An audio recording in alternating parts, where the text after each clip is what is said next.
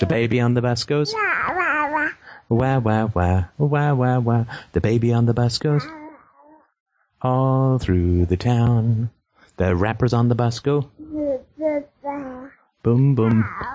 Oh, the big CIA, the Bloods and the Crips and the.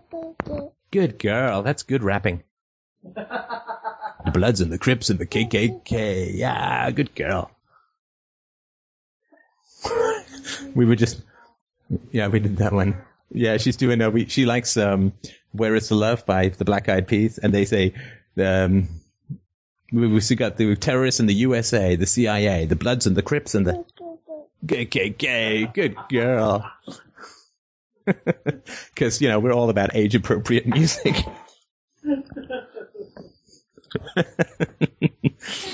Down. Bye bye. Love you. Bye bye. Oh, that wasn't so bad. All right. Hey, we have a show. Freebird. Do Freebird. Play that song from Titanic. Freebird. That is the funniest joke I think that is going to happen today. well done. Freebird. Oh man, that's good. I'm still working on Re Will, Re Will Rock You with her. She won't do that one yet? Uh, no, not quite yet. We just sing it. Uh, well, we do, we do some of it, uh, the sign says no stairway, dude. Fair enough. Well, hello everybody, and thank you so much for joining the Freedomain Radio Sunday Philosophy Call-In Show. And uh, unfortunately, we did have a listener who was uh, had some questions about UPB and was going to call in, but unfortunately can't. Uh, so hopefully uh, next week or perhaps during the week, I'm always keen to uh, to have questions of a concentrated philosophical brain powdering nature. And uh, so I, I, I must say uh, that um, I uh, I have to tell you something, and it's personal. And it was a moment of self revelation that was a chilling and and horrendous and powerful in its depth. the other day, um, well, let, let me preface by saying that I'm I'm extraordinarily cheap. Like I'm I'm the kind of cheap guy that makes Scrooge McDuck look like Richie Rich. Uh, so I uh, like you know pry pry money from my cold dead hands, except for Freedomain Radio, who is my philosophy mistress bitch, who I will lavish all kinds of attention on uh, and money. But um, I'm I'm very cheap. I don't like to spend money. That's what I'm saying. And I, I mean, it comes because I mean I know why. I mean, I grew up I was brutally poor. Like I remember trying to join a swim team and it was seven dollar registration. I was working two jobs at the time, but it was all going on food. I was 15 or so, rent. And I just had no money. I had to keep, I had to keep lying to them. Oh, I'll bring it next week or whatever. And they eventually just stopped pestering me, I think, figuring it out.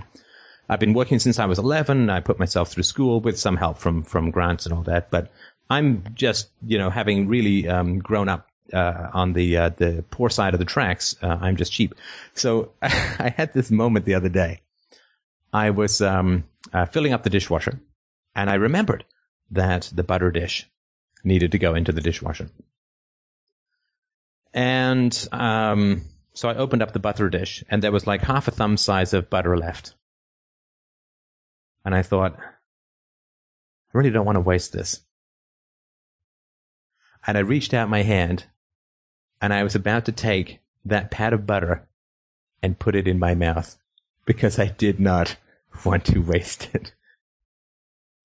I mean, is that World War II starvation levels or what? You know, like I didn't want to put it on anything because I wasn't hungry. I just wanted to eat chemically colored animal fat because otherwise, you know, I might waste approximately one and a half pennies worth of butter. Oh man, it was just a moment where I said, you know, I should probably relax the manacles on my wallet just a little bit. Um, so I just, uh, I just wanted to point that out. Um, and, and literally when I'm sweeping up and I see that Isabella dropped some food, there is that moment. You know, is it a, is it a 10 second rule? A 10 minute? Or can we stretch it out to 10 days if it's not too hairy? These and other philosophical questions can be discussed on today's Sunday show. So eat it. You know you want to. See, you kinds of people don't help me. you people in the chat room don't help me. It's your survival instinct. I think that in my, um, uh, it's somewhere deep down in my genes is this belief that the ice age is coming and I better fatten up quickly so that I can survive the lean years. Anyway, I just uh, wanted to say that it's why I never get ill because I have no limit on uh, food. Wrap it in a Kleenex and put it in the fridge. That is, uh, that is also an approach. And and I was cleaning out the car the other day and came some from some Cheerios that I swear to God were so old they were they're just hieroglyphics on the outside, and I was like, hmm, they don't really go off, do they? And I wasn't even hungry. That's the thing. But I can't waste three Cheerios that I found down the back seat of my car. Oh, help me. it's just, oh dear, oh dear. Anyway, I just sort of wanted to mention that because there may be other people who have challenges along these lines and you're not alone. So I have decided to, um, did I eat them? Actually, no. Actually, in both of these instances, I decided not to. But I think if I'd been slightly hungrier, Oh, and we um um we I went out for dinner the other night, and um I you know I, they, they, because I eat less now than I used to. Um, the, uh, the the restaurant portions they give me are too big, right? And it's always a tough question, you know, like how much food is left on your plate? How little has to be left on your plate before it's just too embarrassing to ask for a doggy bag. You know, like if it's just a smudge of cream and a piece of broccoli, it's like, can you bag this for me, please? Because I don't know, I can sprinkle it on my coffee tomorrow. Uh, and that, you know, my, my threshold for asking for a doggy bag is pretty low. You know, if I can see anything on the plate, you know, scrape it and put it in a doggy bag for me. But, um, I just thought that was, um, so yeah, I did actually ask for a doggy bag for like, I don't know, a couple of bites of food. And, uh, Christina was quite patient with me. she hid under the table. uh, am I a closet plate licker? I think that some mystery is important in our relationship. so let's not necessarily ask that, right? Yeah, when the waiter doesn't offer you, or when the waiter says, really? You know, I could, just, you could just not tip me when they feel that bad for your level. No yeah, because now after 1700 podcasts, I feel it's important to have some boundaries in our relationship. yeah, now's the time to start erecting personal space boundaries. ah, ooh, Cheerios plus butter. That's right, Rob. That is good. We don't have containers that small. Sounds like me buying condoms. Anyway, uh, let's um, uh, let's move on. It's cold. Do we have any uh, do we have any callers, by the way, just out of curiosity? Yes, Mr. Staff. Uh, I would like to speak to you briefly about aliens. Aliens? Uh, what kind? Uh, Steven Spielberg or Mexican? well, um, it's it's sort of a, a, long story. I'll try to make it, it as brief as possible. Um, right up front, I'm very skeptical towards the argument towards uh, the government hiding aliens in uh, underground bases. And it's up to us to crack the case and reveal all these secrets. But I do have a friend who does consider this argument uh, about the government hiding these aliens, and she wants me to go talk to a, a very convincing person this evening. Sorry, uh, I'm just having a bit of trouble hearing you. Let me make sure I understand. So you're saying that you have a friend who believes that the government has found aliens. This is sort of the X Files Roswell stuff. Is that right? Absolutely. All right. And supposedly, uh, this guy has worked for the government and has been to these underground bases or knows somebody uh, who has been to these underground bases. And so he goes on to give her all these all this elaborate information about uh, all these bases and about all these things that he's seen. And she asks to see these photos or any sort of empirical data. And once once uh, she asks for this information, he gives her like uh, reveals these vaguely uh, um, um, revealing photos of uh, lights and everything else, and and goes on and tells her uh, that uh, you have to be truly ready in order to actually see the uh, the the further uh, information or photos about the aliens. You know, he talks about how anybody that dives into this alien phenomenon without preparation may go crazy. And so my question is, um, uh, how should I approach this guy? Because I, I see sort of uh, um, a link between uh, this type of conspiracy and uh, religion. How you sort of have these secrets, or uh, you you have uh, people just chasing their own tails, like dogs chasing their own tails, just going and wasting their time off of these issues that you really don't have information for. Right. Well, I'll give you a, a, few of my thoughts about this this question of aliens, and it, it is a fascinating. I think it's a fascinating question. Um, I have no doubt that there's intelligent life elsewhere in the universe. Um, I, I, think that's that's fairly indisputable given the probabilities and the numbers of star systems and, and so on. So I'm sure it's out there. Uh, the odds of it having any kind of technology even remotely close to ours is completely tiny. Like, you know, the Star Trek universe where everyone's kind of at the same level of development. Like you come across the Romulans and the Klingons and all, they're all, well, we've all got spaceships with about the same armaments and so on, but that's never going to happen. Um, there's never going to be a federation of, of coincidentally aligned planets. I mean, think of, um, 300 years in in in in um, human history, right? So 300 years ago, we'd have no almost no technology in common with the alien with, with, other cultures 300 years ago. 300 years in the future, it's going to be the same thing, and that's a 300 year gap. And of course, the universe is what 20 billion years old. The odds that anything's even within 300 years of development are completely minuscule. And so there's not going to be uh, any contact with aliens who are at a very similar uh, level of development. So That's to me almost non uh, a non possibility.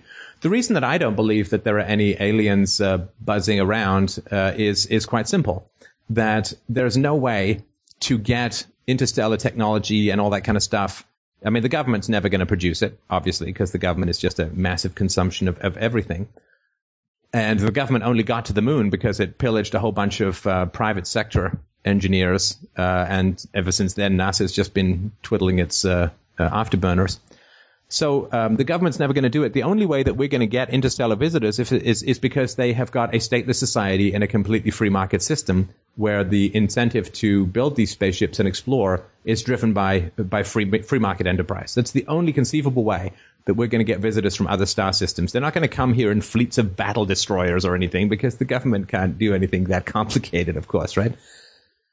And so the only reason that, that they would come here would be to trade because they're a free market system. They have no government. Uh, and so they have all of the unleashed human creativity and potential of natural born traders, which is the least exciting horror film in the world.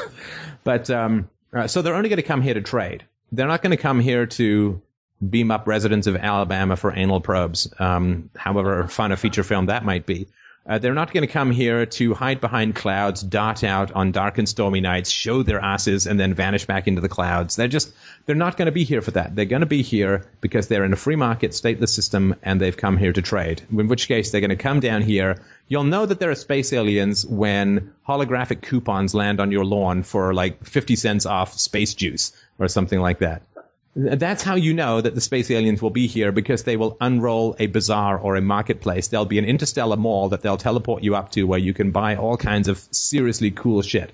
That's how you'll know the space aliens are here. They're not going to be lurking around. They're not going to be warlike or anything like that because if they're warlike, they'll have self-destructed long before they go to interstellar travel. So um, that's how um, that's how we know they're space aliens. I'm just I'm going to wait for the specials. that's that's what I'm waiting for for proof of alien life forms. Uh, and of course, but of course, the odds that they would have anything that they want to trade with us would be enormously tiny because of the disparity in development. They're going to be millions of years ahead of us or millions of years behind us.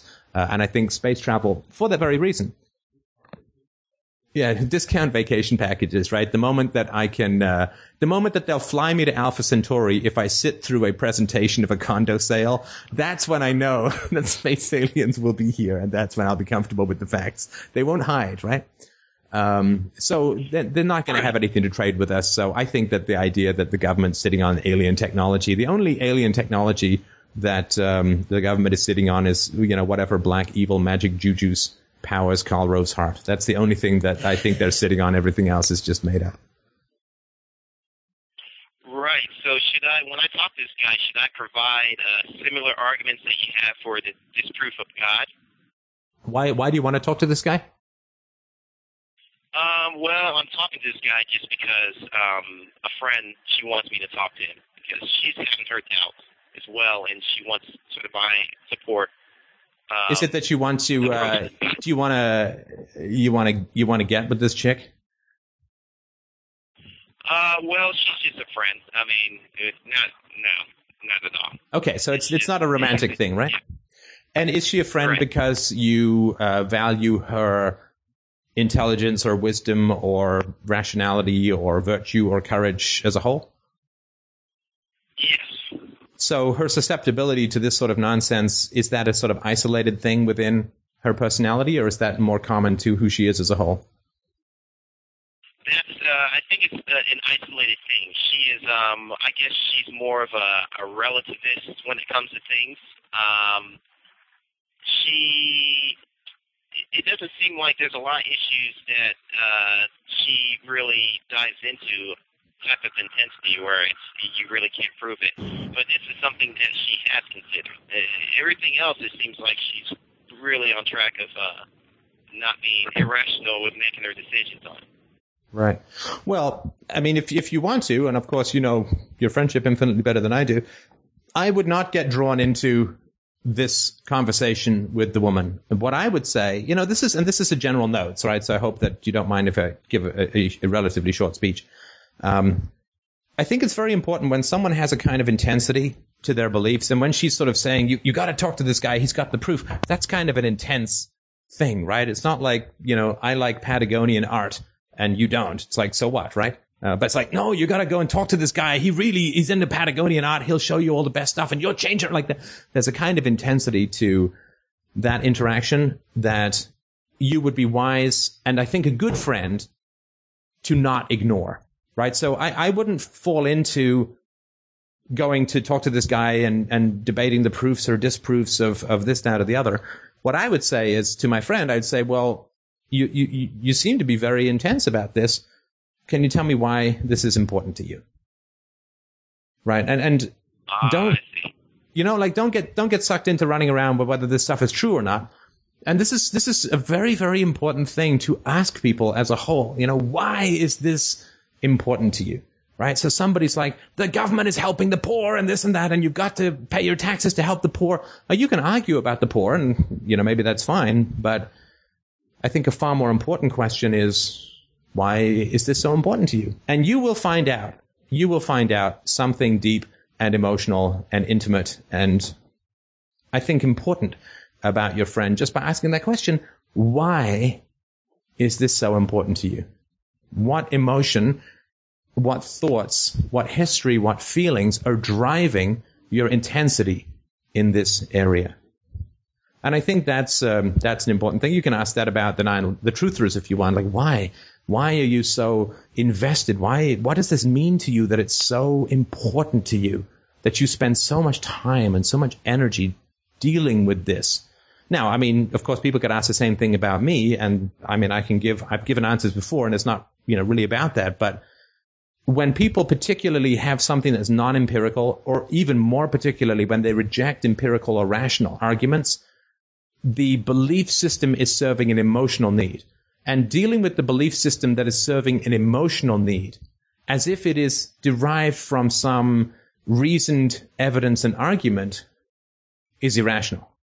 If somebody has a belief system that is irrational, then don't deal with the rationality because the rationality doesn't apply. And you can watch The Bomb in the Brain Part 4 for the science behind this. People will invent ideologies to deal with particular things in their history. And until you can deal with the actual source of the belief system, there's no point. In fact, it's counterproductive to try and argue with someone about a belief system that is serving a deeper emotional need. Unless you can connect with them on that deeper emotional level, the arguments are simply going to go nowhere because you are missing the purpose of the belief system. And it's not because she's looked at all the objective evidence and reluctantly come to the conclusion and so on, right? And I, I mean, I say this just because, I mean, I've had sort of three or four major revolutions in thinking of my life, and I was I was brought up uh, very religious, and I remember as a, a very little kid being in, enormously uh, religious and, and believing in, in gods and, and all that, so the God in God and so on. And uh, then I sort of gave that up for uh, for atheism, and then uh, I was a mild socialist uh, in my early to mid teens, and then I gave that up for objectivism, and then I gave up objectivism for what I would term philosophy as a whole, which is of course one of the results is anarchism. And if you haven't gone through these revolutions in belief where you have compared what you think to what is actually provable and rational, then you can't be sure if you haven't gone through one of these revolutions in your life. And we're all, almost all of us are raised with lies and nonsense. And so you have to go through these revolutions to get any sense of empirical reality. If someone hasn't gone through this, then it, for sure, for sure, with a virtually 100% certainty, the beliefs that they have are serving some emotional need. And to argue at the surface level of beliefs is uh, is like trying to fish by shooting a bullet across the top of the waves. It just you're just not doing anything that is uh, is productive. So I would just ask, you know, why is this important to you? What feelings do you have around this? Where do they come from? You know, talk about what is really going on rather than the surface effect of what is really going on. Does that does that make any sense? That makes that makes a lot of good sense. Um, definitely. Um, I've already made a commitment that I would go down there, so you suggest me just listen to what he has to say and then ask him her questions after we uh, talk to him. Uh, I, I, would not go down to listen to what this fellow has to say. I would say, I'm not going to go to listen to what this fellow has to say until I understand why this is so important to you. Ah, I see. Okay. Because, you know, don't, don't get sucked into it's about the facts. It, you know, deal with what is driving the person emotionally. Uh, and then, you know, if you find out that, uh, you know, through whatever you have more respect for these, but, but if there's a lot of avoidance, if there's, well, it's just important because it's important. Like if there's no self knowledge about the intensity of the beliefs, then there's no point chasing the beliefs because without self knowledge, we can never be objective. And so I would don't don't even go down the road of, of looking up facts until you have found out why this is so important to her. That, and that's going to deepen your friendship a hell of a lot more than going to listen to some guy talk about space aliens. Thank you very much. You know, that's um, that's definitely something uh, I sort of get caught up in doing is sort of looking at the facts and not really looking at what lies beneath all of these uh, sort of assertions and beliefs and that's something that I'm, I'm going to have to work on myself is to be more in tune with these um, um, uh, further things that are actually causing these sort of assertions and beliefs.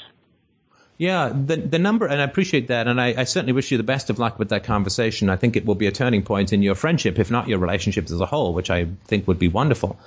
But there are very, very few people in this world who have gone through the rigorous and sometimes ghastly and always exciting self challenge of reasoning from first principles with evidence and casting aside all prior prejudices and scar tissue and nonsense that people have told and stuff the government schools have said and stuff the priest has said and stuff the parents might have said. There's very few people in this world. And I, I, I take it as like if I meet that person, it's like meeting a guy with two heads, sort of literally, right? But there are very few people in this world who have actually re- reasoned their beliefs from from first principles, and even those of us who have done so are still susceptible to confirmation bias, are still susceptible to the you know the fallacy of sunk cost. Like I've sunk a lot of energy into this position, and therefore I don't want to turn it over. And those things aren't bad. Confirmation bias isn't bad. It's inevitable. But you just have to be aware of it. The fallacy of sunk cost is not always a fallacy. I mean, I've sunk a lot into reason and evidence. I don't think that's a bad thing. I think that's a good thing, right? So, um, uh, so I think that it's it's really important to be very skeptical. And whenever people have that peculiar intensity and they want you to do stuff, then uh, I think it's really important to say why. And this is true for people who listen to this show, right? If they say if they're really really intense about this show and they really really want, I think it's important to say, well, why am I so intense about this show? Why is it that it's so important for me to share philosophy with other people. That doesn't mean that it's bad for you to want to share philosophy with other people. I hope not, because I certainly do. But it's really important to know why you want to do it so that it's not sort of a desperate drowning man clawing at people trying to get their attention, which my guess would be more scar tissue than objective, an objective desire to help people understand stuff. So uh, it's just you know the self knowledge about why you're doing what you're doing. What are the thoughts and feelings driving any intensity that you're experiencing? Why is is that occurring for you? I think is really really important to know. And knowing it doesn't mean that it's wrong. It doesn't mean that it's invalid, and it doesn't mean that anything you're saying is wrong. But just knowing that will change who you are and your relationship to philosophy, and that's a very good thing you can never ask why it's so important for you to donate to FDR. Um, there's uh, somebody's just posted, why is it so important for me to donate to FDR? Uh, that is the one uh, the one area where um, self knowledge should be avoided with uh, mace and tasers. I think that just you know just keep donating. That's no no it is important. It is very important. I don't want anyone to donate any penny a penny to FDR out of a feeling of guilt or obligation or or a have to or a should or a, some sort of ethical imperative. Right? You donate to FDR I hope, out of love, and not out of love for me or love for FDR or even love of philosophy, but love for the good that philosophy can do in the world, love of your fellow man, love of your fellow women, and hope for the future. That's why I think, you know, why do you light a beacon on a lighthouse, right? So that ships don't go into the reefs and into the rocks. Not because you love fire, not because you want to look cool in firelight, not, you know, because you want to help uh, people. And I think that's why, I mean, that's, I think, a good reason to donate. And I certainly would not want anybody to give me a penny out of, uh, of obligation or guilt or anything like that. So. Uh, somebody's asked, what do I think about the unconscious meaning and symbolism behind UFOs, and especially creatures like the atypical alien gray? I was terrified seeing those things in books and movies as a kid, and they still creep me out. Their appearance, magical powers, etc. I think I know now why, given my history, but I'd like to hear your thoughts. Well, I think uh, that uh, I can't say anything better than um, uh, the the guy who wrote um, A Candle uh, in the Dark, billions and billions. Who's that guy? Carl Sagan. Carl Sagan. Uh, Carl Sagan wrote in The Candle in the Dark. He's got a whole chapter on this. Uh, he believes uh, that um, uh, it is dim, dim, and this is not a diagnosis. Obviously, it's just what he he argues that it's a dim and distant memory of childhood sexual abuse that is recast as aliens probing my ass. You know, I mean, I hate to put it that indelicately, but that's his theory. Uh, I would, um, I don't know enough to know whether that's true or not, and I don't even know that he did or does. Oh, I guess did. But um, I do. I agree with you. Those silent, staring, almond-eyed, glowing-faced, naked, knobbly elbowed space aliens. They're pretty freaky, and they're androgynous. They're sexless, right? Uh, I think they are pretty creepy and they are uh, pretty creepy. And uh, I definitely would look at, um, you know, when kids are very young, they distort the human body uh, naturally. Uh, and I've mentioned this before, but in one of Alice Miller's books, she talks about Henry Moore, who is uh, a sculptor, that he drew enormous legs and feet and tiny heads and bodies on women. And he wrote in his autobiography that he would spend hours after hours after hours as a kid rubbing, I think it was liniment oil into his mother's feet and so the, for the rest of his life, he replicated these bodies that were basically a child's view of a mother seen from where her feet are looking, looking upwards. Uh, children, when you see children draw people, right, the first thing they do is they draw a circle with two legs. They don't get the torso, right? And, and the reason for that is that children have these enormous heads. I mean, Isabella can't even reach the top of her head. She's starting to learn how to wash her hair uh, and uh, she can't reach the top of her head. So she, she knows she's a lot ahead, and she looks down. She can see her legs, right? But she can't see her torso. She can't really look down and see her torso. So she doesn't have a mental image of her torso. And of course, she uses her legs to walk around, and um, and she uses her arms to grab things. So a kid will draw a circle, eyes, and a mouth. They won't they won't usually draw the nose to begin with because they can't see their own nose right? And they, and of course, they can't see their own eyes, but they know they have eyes because of eye contact with others. And they'll, sh- they'll draw a smiley face with legs and arms because they use their arms. They walk with their legs. They can see their arms and legs and they can't see their torso very well. So when you see a distorted body image that is common within mythology, then uh, I would actually first look to um, where in childhood that perception would occur that someone uh, someone is like that. Uh, and of course, the fact that aliens are nude, the fact that they're expressionless, uh, this to me is all, it is creepy. The fact that they seem magical, uh, and the fact that they seem to appear at night, and the fact that if you've experienced that, you feel intense frustration because nobody else will believe you. that to me all strikes as child abuse, whether it's sibling or parent or other, I don't know. Uh, but that's where I would look first, which is not to say that there's any kind of truth behind that, but that's just the first place that I would look uh, for that kind of stuff.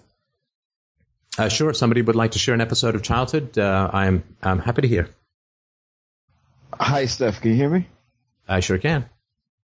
Um, uh, this is, this has been bothering me a couple of days since my mother started calling me. And yesterday I crashed my car.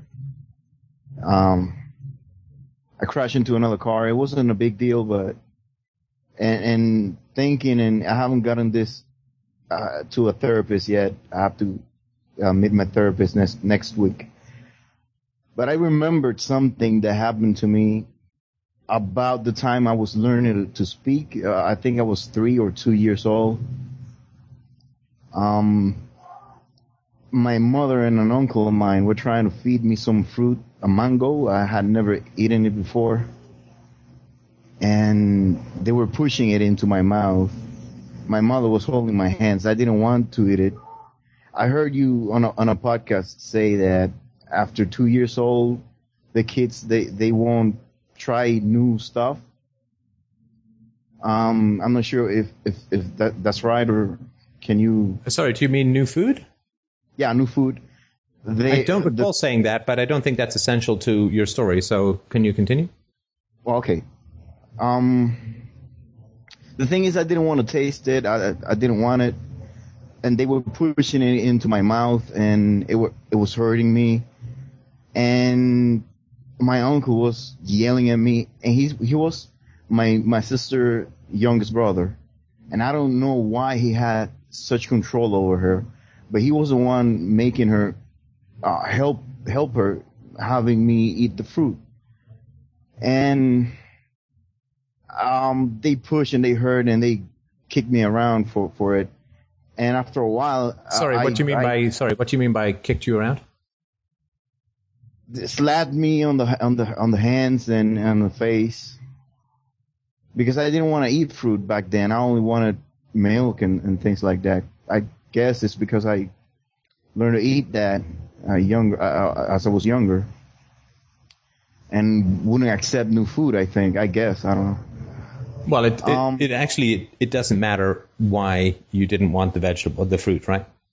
It doesn't matter why. You you could have just been in a bad mood. You could have. I mean, it doesn't matter why you didn't. Well, you might have seen a fly on it earlier. I mean, the, it doesn't matter why you didn't want the fruit. I mean, what matters is that you were attacked for not wanting to eat the fruit, right?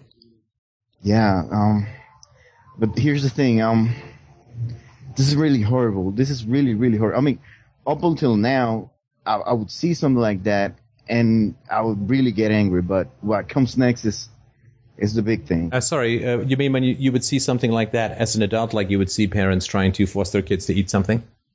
Yeah, it would be horrible. But the the the thing that hit me that that that got to me yesterday is what happened next, about a week or a month. I don't remember how how long after the episode. But this uncle of mine, he brought a cow's head to the to the house, a boiled cow's head everybody would step away from that. It was a gross, horrible thing that he brought. And he started eating that in, in, in the house. We lived in a hut back then. It was really, um, we were a really poor uh, family and, and a bunch of people lived together in a, in a house. And mostly women, old aunts of mine. And he brought this thing into the house and everybody got scared and disgusted by it. And he went for me and I got really, really, really scared for that. And and I thought he was going to do the same thing to me. And I'm not sure Sorry, what. what happened. do you mean he would do the same thing to you? He would make me eat the the the cow head, the cow's head. He would feed it to me forcefully. Right. I thought he was going to do that.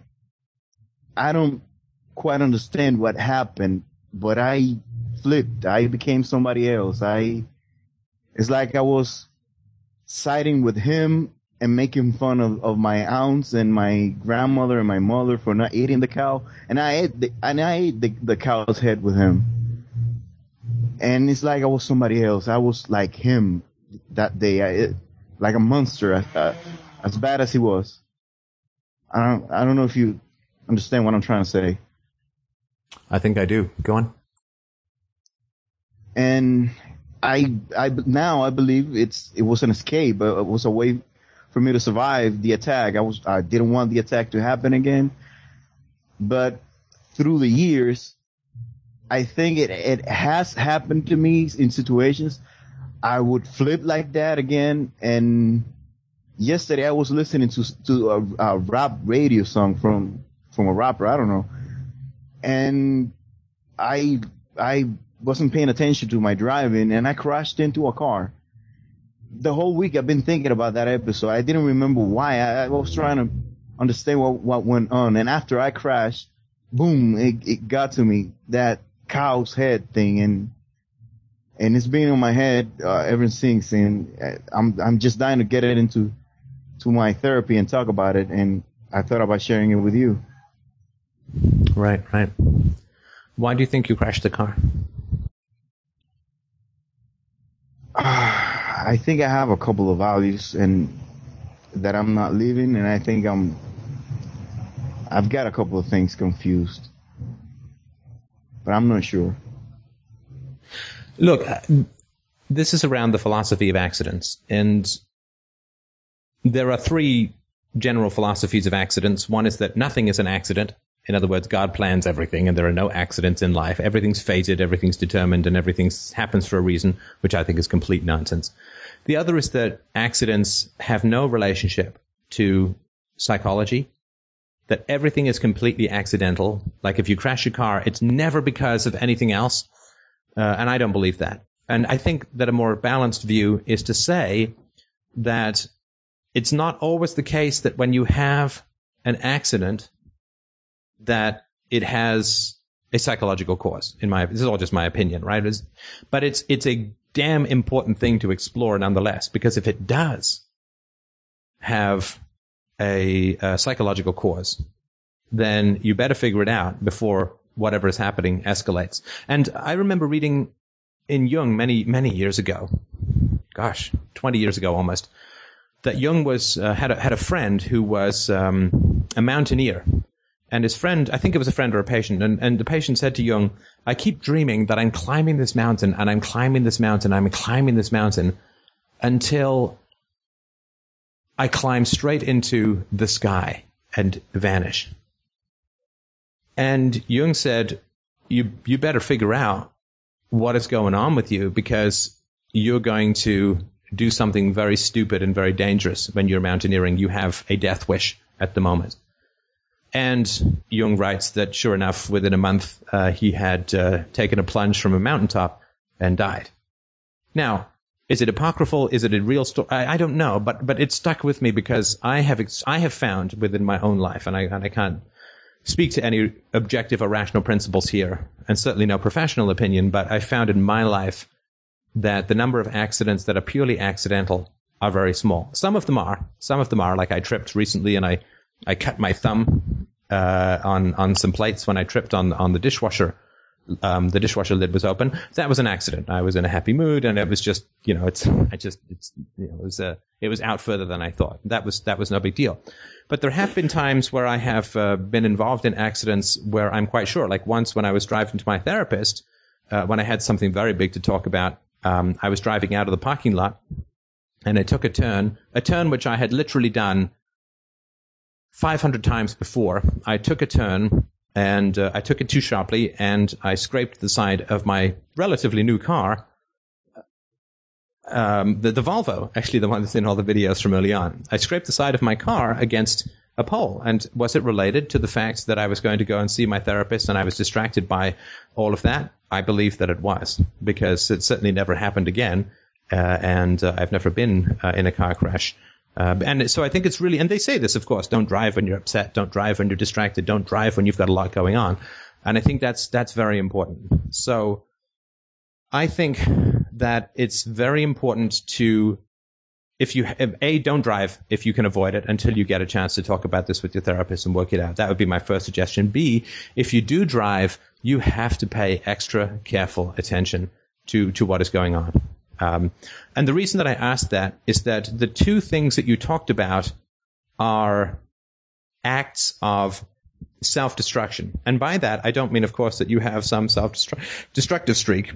But what I mean is that the act of eating a cow's head because you're terrified that you might be asked to eat a cow's head is an act of self-destruction. And I'm not saying it was an irrational act, because in a sense, it's like, I would rather pull the trigger on my true self than have you shoot it. It, it it's how we retain a sense of control in these situations.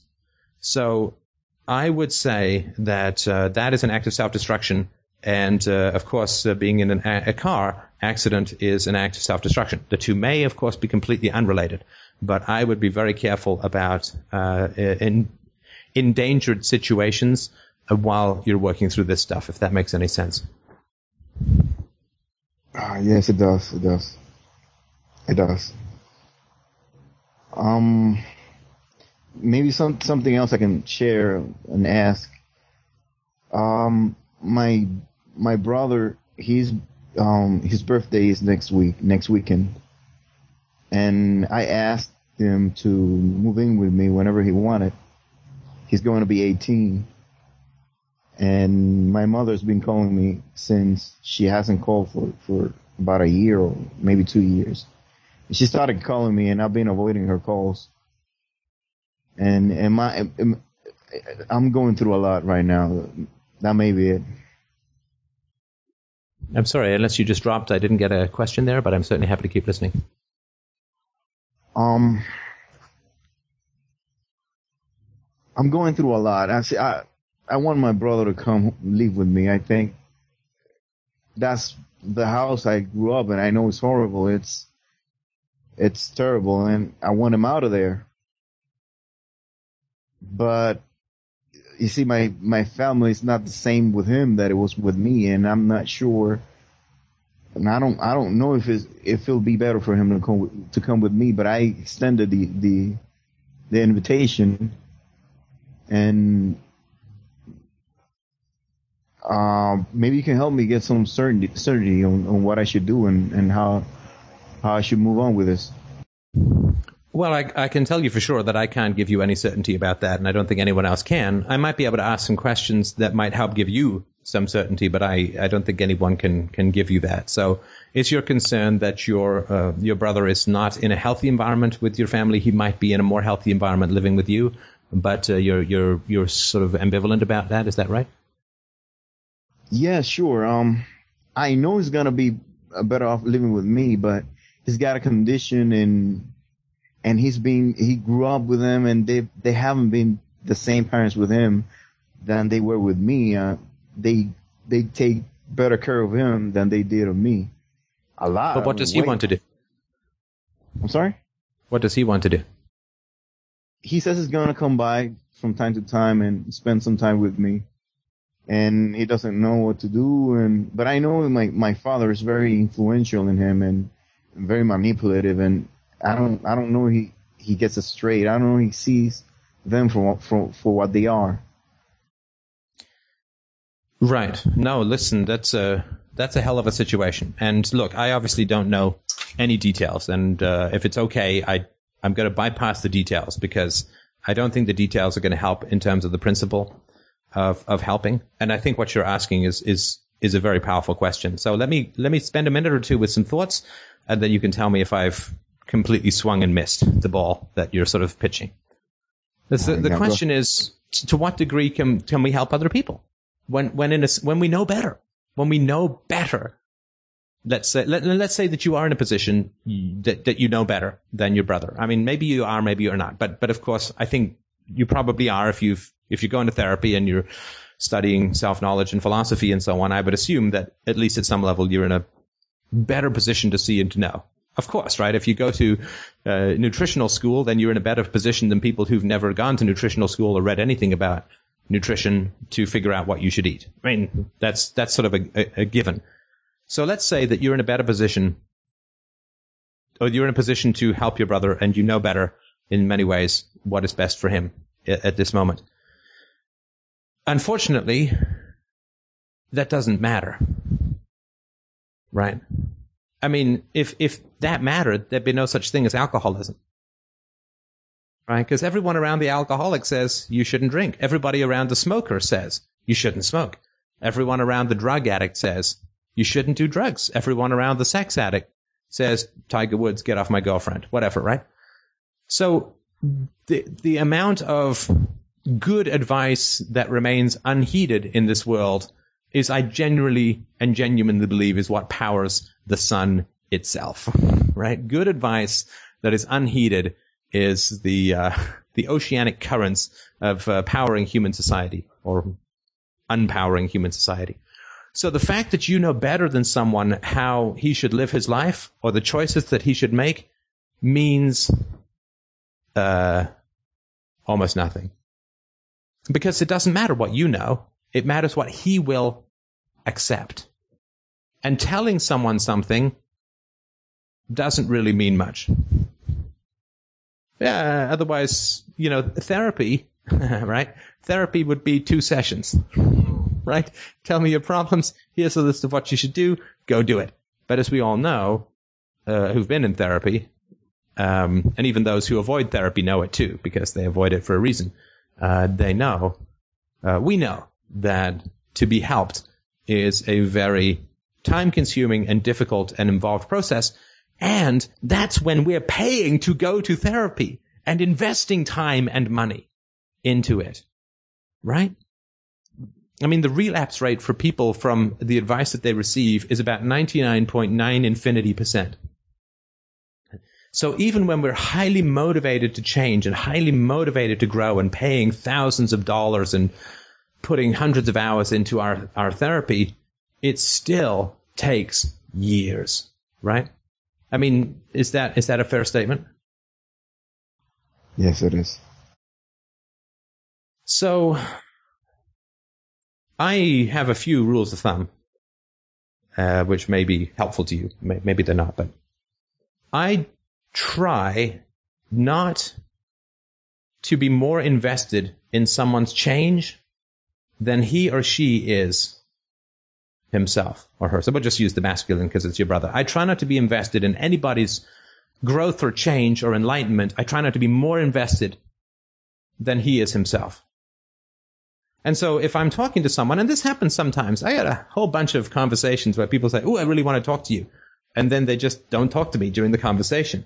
So I'm like, okay, so there's nothing for us to talk about, and we stop talking, and there's no podcast because I'm not going to, um, you know, if somebody wants to ride a bike, I'll show them how to ride a bike, but I'm not going to run beside them and move their legs and move their arms, and you know, like I'm not going to be more invested in someone's commitment than that person is themselves. I just, it, it's a, it's crazy. So if your brother is heavily invested in, in change and growth and knowledge, I think fantastic. Be there as a resource. But you can only ever help people as a resource.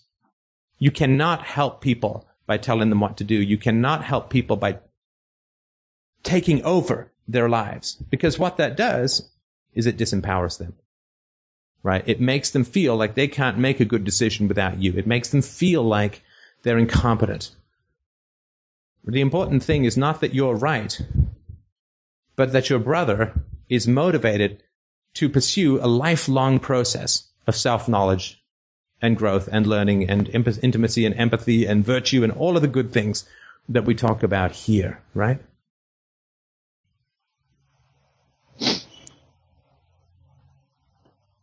What do you think? Uh, I'm thinking how angry I am. Um, my parents are uh, throwing so much dirt to cover what they've done and and to to create this um characters that they're playing for my brother and he can't see and and I know he's not happy there, but he feels like he has to be there because they take care of him. Well, wait a sec. How do you know that your brother can't see it? Because it's there. Well, I understand that it's there, but how do you know that he can't see it? Like, you mean that he's incapable of seeing it, that he's completely blind, that he doesn't have the intelligence to process what is going on around him? Well, he sees who the they he sees who they are. He sees that they they're playing characters and they're they're not honest and they're not themselves. But he doesn't see. He cannot see. He wasn't there. He cannot see who they were, who who they are hiding behind the the characters. But what what uh, what is the? Let me be skeptical, right? So I'm sure you're right, but what is the evidence that you have that he can't see? Because can't see is a very powerful statement, and I try to be annoyingly precise in this area. Can't see, right? So someone is colorblind; they can't see differences in colors that are the same shade. They can't, right? That that's a physical impossibility. Somebody who's legally blind cannot see a plane flying overhead. They can hear it, but they can't see it, right? They can't, and the bird flying overhead, way overhead, they don't even know it's there, right? Unless they have sonar, whatever. Right?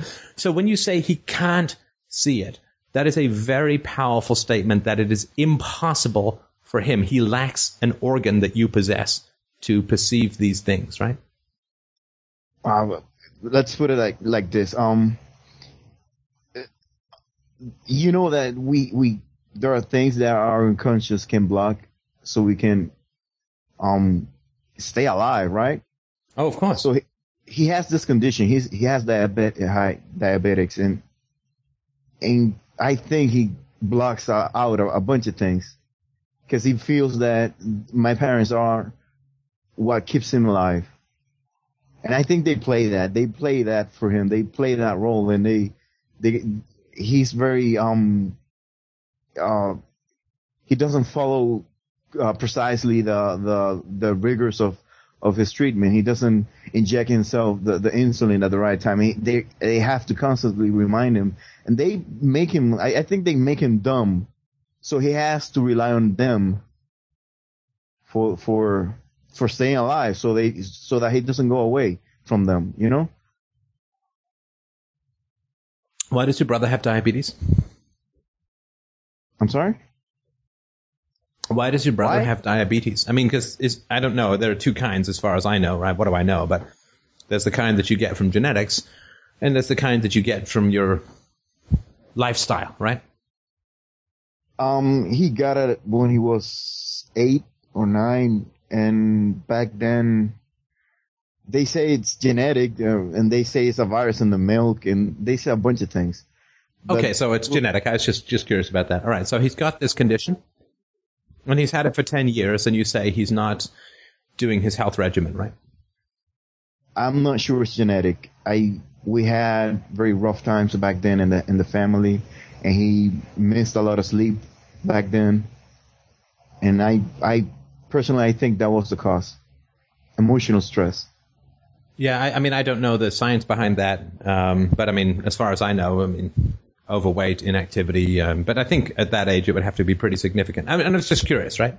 But you're saying that now, ten years after he got the illness, he is um, not following his um, his regimen, right? His like insulin and exercise and diet, right?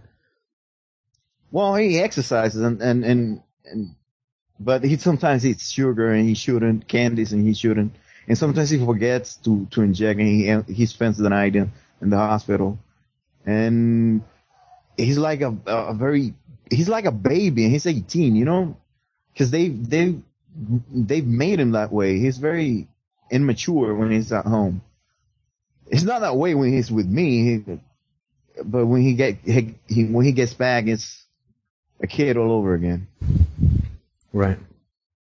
Right. And I mean, of course, the stakes are very high, right? I mean, he could lose circulation to his foot and he could lose circulation to his eyes. And, you know, so he could, I mean, there's some significant health risks associated with the non-management of, of diabetes. So it's, it's pretty high stakes poker, right?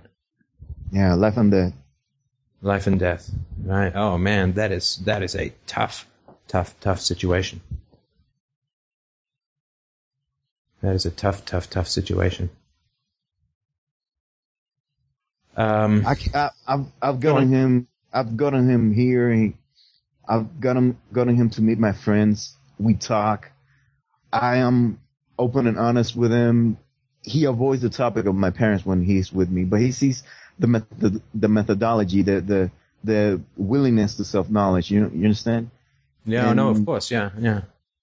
He Now, sorry, sorry. Is uh, let me let me just ask you this though: is is he is he committed to like? Does he, is he aware that it's a problem how he's managing his health or not managing his health? Like, does he say that is a problem, right?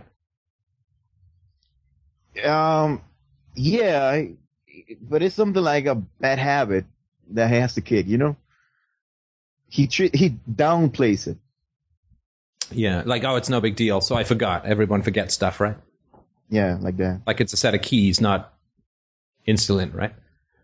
Yeah. All right. Um, and has this always been the case for him since he was a kid?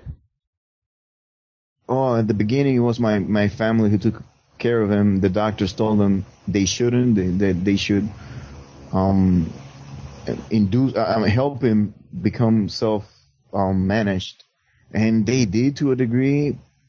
And after that, I, I whenever I started having problems with my family, I I think now that I think of it, I I think he go he expresses it that way. I think.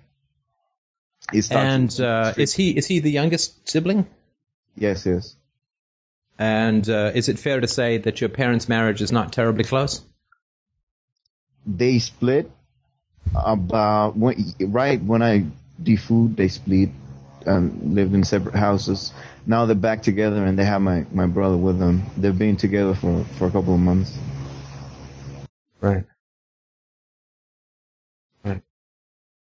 Well, look, as you know, I'm I'm in no way competent to make any uh, to say anything that's factual about this situation. All I can do is share to you some of my my thoughts, right? Which which don't mean anything. It's just some guy talking on the internet, right? So I'll, I will tell you what I think, and then you can tell me if it's at all useful to you.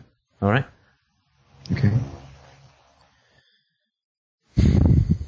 it has been my experience that people act out and cause other people to feel that which they cannot feel themselves. So if your brother feels stressed and angry and frustrated and helpless, but he cannot process or will not process those feelings, then the likelihood is that he is going to act in a way that is going to make those around him feel what he cannot or will not feel, but which is actually occurring for him.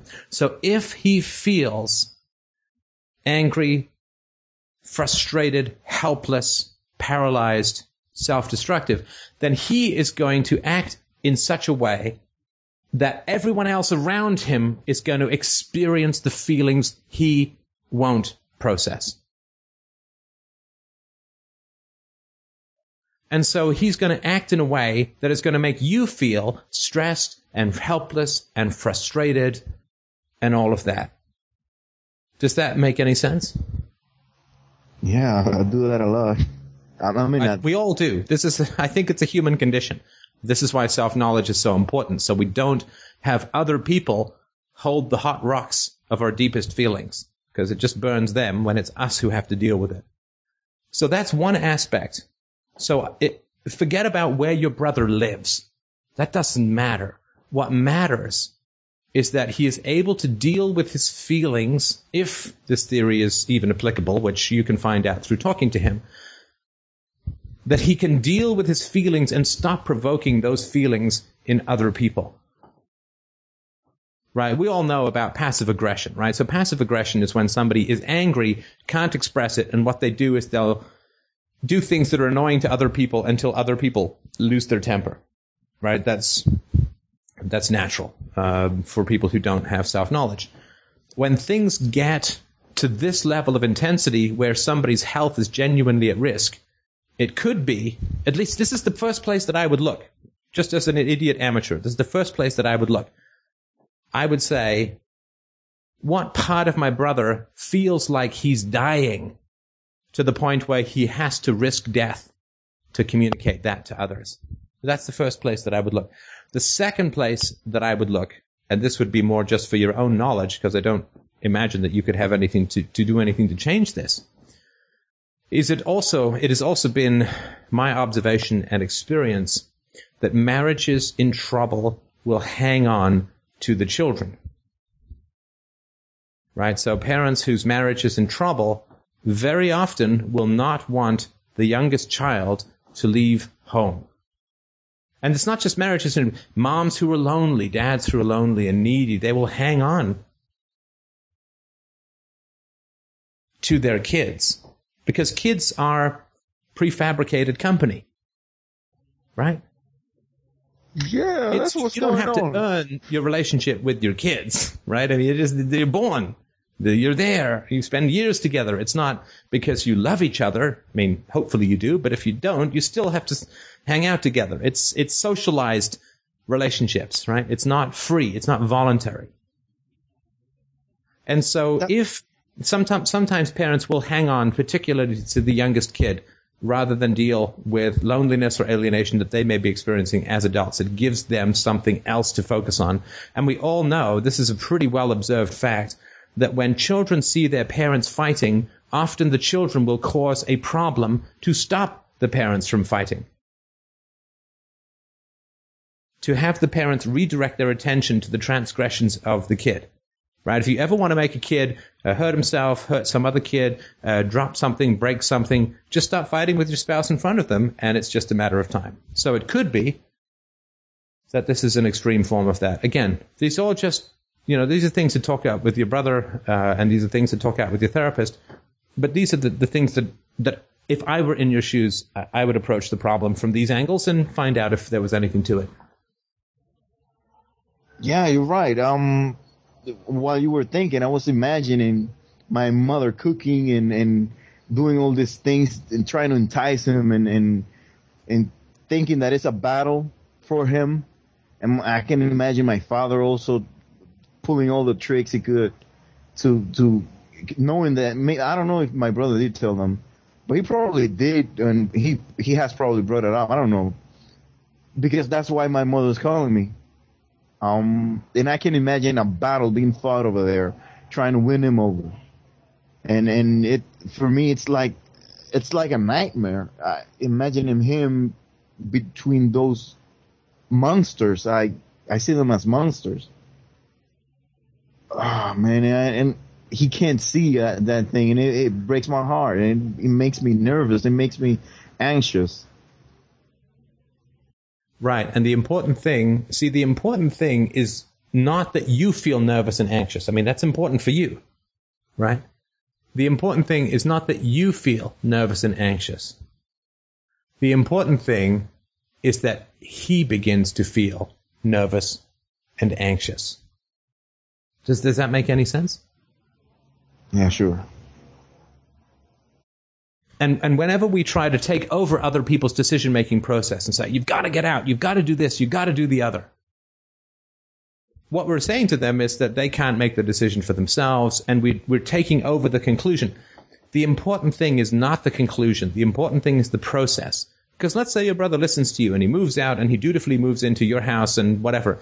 He hasn't learned anything. He hasn't changed. He hasn't grown. He's just done what you want him to do without comprehension we might as well just whisper the answer to a math problem into kids' ears and think they've learned something. All they've learned is how to write down the numbers that we've told them to write down. They haven't learned how to do the math. And uh, I think that, and I completely I hope I, I, I sympathize and oh, my heart goes out to you. What a difficult, difficult, horrible situation. And there could be 60 million different ways of trying to deal with it. I'm only sharing with you the way that I would approach it. But um, uh, the important thing is that your brother begin to feel uh, begins to feel the things that he obviously is not feeling. Somebody who's not managing his or her own health is not making sensible or rational decisions and is in fact endangering himself. And he needs to feel whatever is blocking him from acting in a rational and self-protective manner. He needs to feel that. And whatever you can do to help him to feel that, which is about focusing on him, not focusing on your frustrations or what you think he should do. It's focusing on him, him, him, him, him. Because you don't want to be someone who tells him what to do like your parents. Someone who says, you have to do this, you need to do that, you need to take your medication, you need to move out, you need to see this about the family, you need, no. That, I guarantee, I don't know what to do, but I'm telling you that won't work. You need to find a way to get him to take his own feelings more seriously, to be curious about what he is experiencing. And if you can do that, everything else will flow from that, from his own self awareness, from his own curiosity about himself. He has to care enough about himself and value himself enough. Right? It's all, I mean, I, I always try to, when I have a conversation with someone, and hopefully this is the case with you too, I always want the person, I don't always achieve it, but I always want the person to come away feeling uh, stronger, uh, feeling uh, empowered, feeling that there's a possibility or an option or something that they can do that's different or better or more useful or more powerful or more helpful. You can't make him do anything. You can't give him a conclusion and think that he's learned anything, but you can just sit down and ask him questions. What do you think? What do you feel? When did this feeling first come to you? What is it like for you when this happens? What is it like for you when that happens? Don't tell him. Ask him. Ask him, ask him, ask him. When he becomes curious about himself, when he becomes slightly more friendly with himself, when he begins to value himself more by being curious about himself, then he will begin to save himself. But we don't dive into an icy river to save a man three days dead. Why would we? There has to be life. There has to be the potential for life for people to take extreme action to save themselves. And that would be my suggestion, just to keep asking him questions. Don't tell him what to do. Just keep asking questions. You can share your own feelings, of course, but share them as your feelings right? I feel this about the situation, but it's nothing to do with what you should or shouldn't do. I'm just sharing with you what I feel, but what do you think? What do you feel about things? If you can light that fire within him, there's nothing that he can't do. If you can't light that fire of self-regard and self-curiosity within him, I don't think there's much that anyone can do. Yeah, I, I agree. Did you start agreeing like 15 minutes ago and I didn't need to say all that or just curious? no, you're right. Um, it, uh, you get really, I mean, I'm probably feeling, um, what he's feeling. I'm probably imagining in my head what he's going through and, and what horrible situation it is for him. And maybe that's why I'm, I'm getting so anxious and, yeah, and you want you want to change his situation perhaps to manage your own feelings, and that's uh, I don't think that's focusing on him in the way that will light him up. Yeah, I agree. You're right. It's about acting out my my for my own comfort because I feel bad for him. It's not it's not bad that I do that, but it's not it's not no, it's it's, it's, in fact it's good that you feel that you want to help him and you want to care for him. I, I completely agree with you. And it's terrible to be in this situation, but, but to know that I think gives you options that, that is important to know that that's what you feel, but not to, he doesn't, he should not have to change so you feel better. Nobody should have to change so someone else feels better. They should want to change for their own desire for happiness. Sure. Yeah. Thanks. Oh, you're welcome. And, uh, you know, keep, keep us posted, or at least keep me posted if you get a chance. I'd love to know uh, what happens. But yeah, just listen, listen, listen, and that's that's the best advice I can give. Thanks, I will. All right, man. Thank you so much for sharing, and uh, uh, I hope that uh, you drive safe. Drive safe to your uh, drive safe to your therapist appointment. Yeah, I'll, I'll do that. I'll yeah, I won't drive because I'll have the car being repaired. But Oh, good. Excellent. See, now you just did a little bit to make yourself safe. So much the better. So much the better. Thanks. All right. Somebody has asked a question uh, regarding the phenomena of making others around you feel what you are unwilling to process. How does this manifest if you don't really have other people in your life to project onto, if you live alone and mostly stay at home? I don't know. I don't know. I think that um, uh, I would assume that if you're alive and a human being, that you have some people in the world who care for you, or at least who claim to care for you. And if you don't see them, then you're making them feel something by not seeing them. Right? You're making them feel rejected. Uh, you're making them feel alone. You're making them feel confused. You're making them feel alienated. Uh, and I mean, making them feel. You understand? It's just a colloquial use of the term. So I would look into that uh, as as what is what what is being communicated, what uh, is uh, is experiencing. Oh, and somebody who I think cured himself or herself of diabetes, though type 2, I think, has also mentioned uh, it would be important for Victor to learn to manage his brother's diabetes too if the brother moves in, like a course. And I can only assume that that's true since I don't know that much about diabetes. So, uh, absolutely.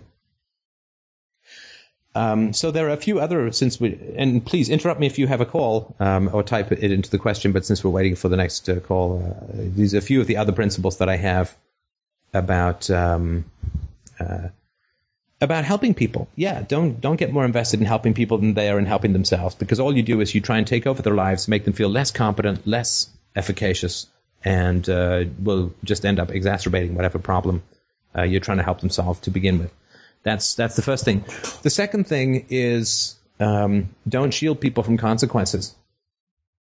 Don't shield people from the consequences of their actions. I think that's really really important, and that can be one of the hardest things to do, right? So if somebody's doing something stupid and you know they they they show up to work drunk, they get fired, they have no money. It's like I'm not going to lend you money. I'm sorry, but you know, uh, I offered to help beforehand. You didn't want the help. You said you were going to do this. You didn't. You've got negative consequences. You know, if you're not going to learn through reason, you have to learn through experience. I mean, the reason we focus on reason is that it helps us avoid the pain of having to learn through through experience. But um, do not uh, do not shield people from the consequences of their actions. Uh, that I think is very very important adults. I'm talking children who must continually shield from the consequences of their actions. And I think that is, uh, uh, that is very fine and that is very healthy. So I think that's, uh, I think that's important. Um, it, people change. I mean, this is my thoughts and experience. Pe- people change when they run out of options. When when shit just doesn't work so badly in their life that they just change, and this is true for me as well certainly was true for me. I didn't I didn't go to therapy because I had a scintillating vision of how wonderful my life was going to be in the future. I went to therapy because I couldn't sleep. I didn't know what the problem was. Now, it was through a huge amount of work in therapy that I began to uh, emerge into that.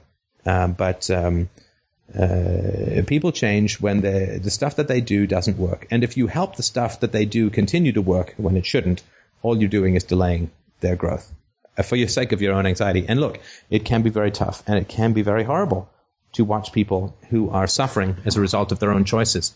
But um,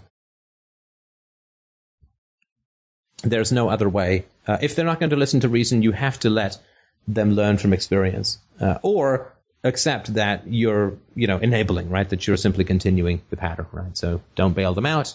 Uh, don't, you know, don't do this, don't do that, and uh, I think that is um, that's been something else that's been uh, been very helpful.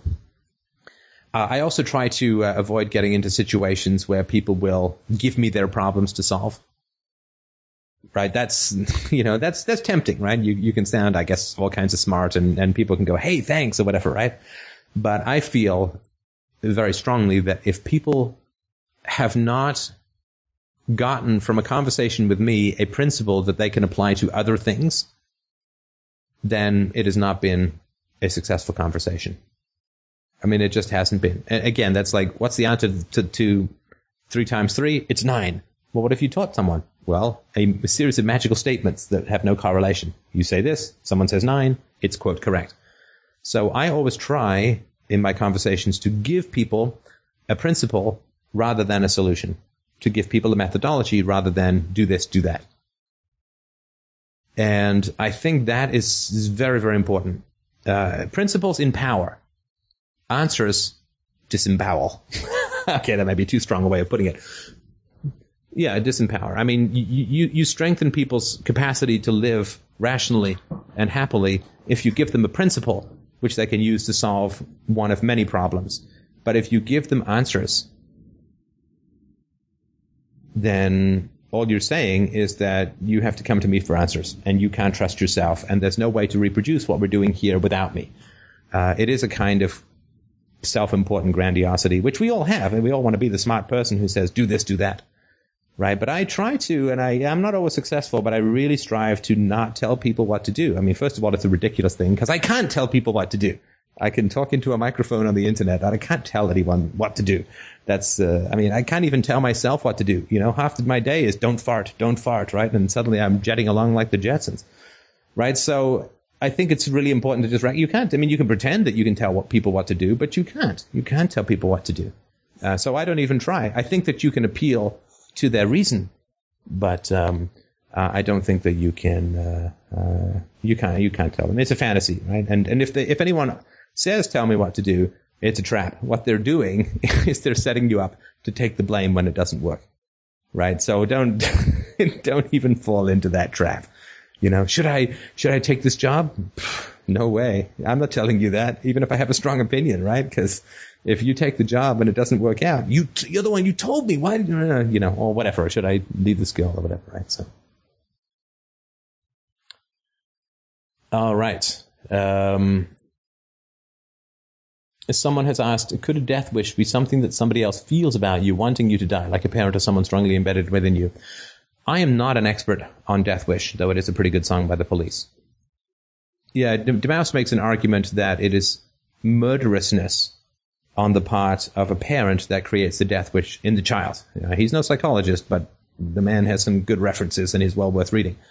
So, um, yeah, no child is born with a death wish. No human being is born with a death wish.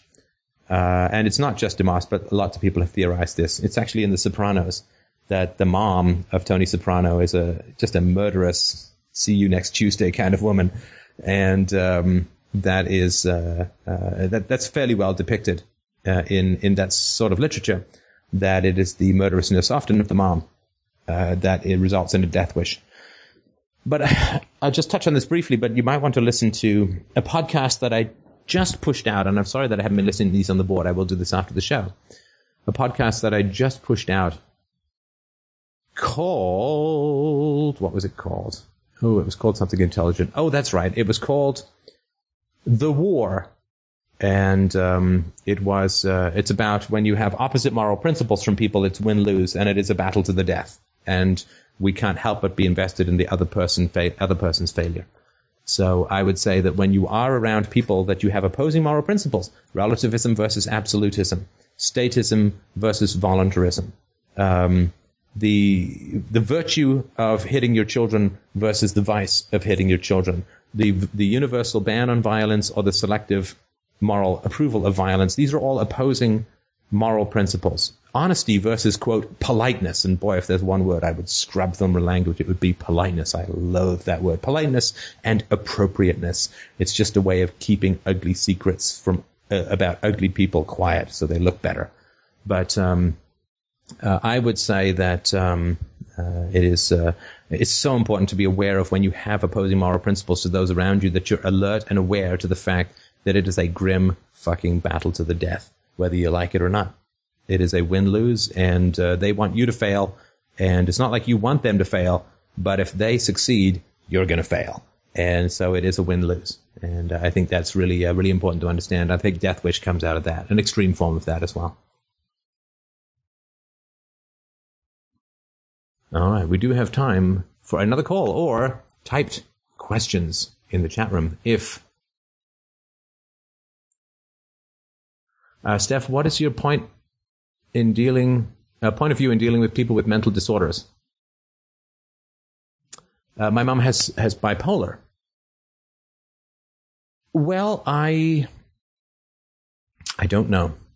Uh, I don't know. Um, mental disorders is something that is a very, very tricky term. It's a very tricky term because it is still, it is still very much up in the air whether mental disorders are genetic or chosen. Right? I mean, and you all heard this recently. Uh, it was when I was reading about psychology when I was younger, it was simply gospel that schizophrenia and psychosis do not respond to talk therapy. They couldn't find a biological cause, but it was considered that it was had nothing to do with how you thought. It had nothing to do with evasion or abuse or history. It's just whammo blammo, too bad, 18, you get schizophrenia, your life is screwed. Now, there is a success rate of upwards of 80% for talk therapy in schizophrenia and certain forms of psychoses. Talk therapy. It's like chatting a cancer out of your body, for Christ's sake. It, it, it's deranged. So it is a it is a tough thing to talk about mental disorders. I I, I mean, I can't give anybody any advice on, on how to deal with mental disorders. Um, you know, my mother certainly has her fair share, if not her fair share, for a small Mesopotamian nation. But um, uh, I just, I couldn't, I couldn't do it. I couldn't do it. There's something, there's something about mental disorders that to me is infinitely harder to deal with than a physical disorder. Um, so uh, it depends. It depends. Some, look, something like dementia, which is a biological basis. I mean, that's just tragic. I mean, what hit Ronald Reagan later, or perhaps even during his pregnancy, his presidency, uh, that is just genuinely tragic and, and, horrible stuff. And you know, I think if you love the person, then you you care for them out of the memory and you grieve. And I mean, that's just wretched. You know, Alzheimer's and Parkinson's, Alzheimer's in particular, and other forms of degenerative uh, brain disorders. I think that's uh, that's just heinous. Um, I, I, I lean towards with no with little scientific not no but little scientific uh, backup. I lean towards that uh, mental illness, particularly those accumulate later in life, that mental illness arise out of a misuse of the brain. And we, we all understand this when it comes to things like uh, certain forms of arthritis, right? If you're a football player, your knees are shot usually by the time you're 30, right? And may need to be replaced. I think Tom Wolfe wrote about that in um, A Man in Full. But uh, so we all understand that a misuse or an overuse of a particular joint or, or muscle can very easily cause significant chronic problems later on, like arthritis or you know, whatever, right? And I believe that we can enormously misuse the brain, and avoidance is one of the most fundamental misuses of the brain, right? So you get a thought or you get an impulse, and you immediately say to yourself, "That's wrong. That's bad. I can't think that. I won't think that. I won't think. I won't feel that. I can't feel that." And you push it around you. I believe that that harms your brain uh, in the same way that lifting a truck will harm your back. You, you know, it's a repetitive strain injury. It is, it is a repetitive strain injury of the brain, and that has physical effects. And I believe that those physical effects can be mapped uh, with some of the new uh, MRIs that are out there. So I think that um, uh, you can you can damage your brain, and that brain damage can become permanent if you continually use your brain in the exact opposite way which it was intended. The brain, the brain is a unifying organism, uh, organ, right? It, it, unifies, it synthesizes, it, it lines everything up, it rationalizes, it conceptualizes, it finds patterns, it finds consistencies, it finds logic, it finds everything that, that needs to line up, it tries to line up continually. And if you order your brain to split, to split and to hold irreconcilable and opposite ideas, if you do that 1984 double, triple, quadruple 1990, if you triple think your brain into holding all of these contradictory ideas, then you're doing the exact opposite of what the brain is intended to do, which is to, to rationalize and to synthesize and to conceptualize information into wholes. So if you split it up and you say, well, abuse is bad, but my parents hitting me was for my own good. Well, which the fuck is it, right? I mean, which is it? Uh, violence is bad, but government violence is good, right?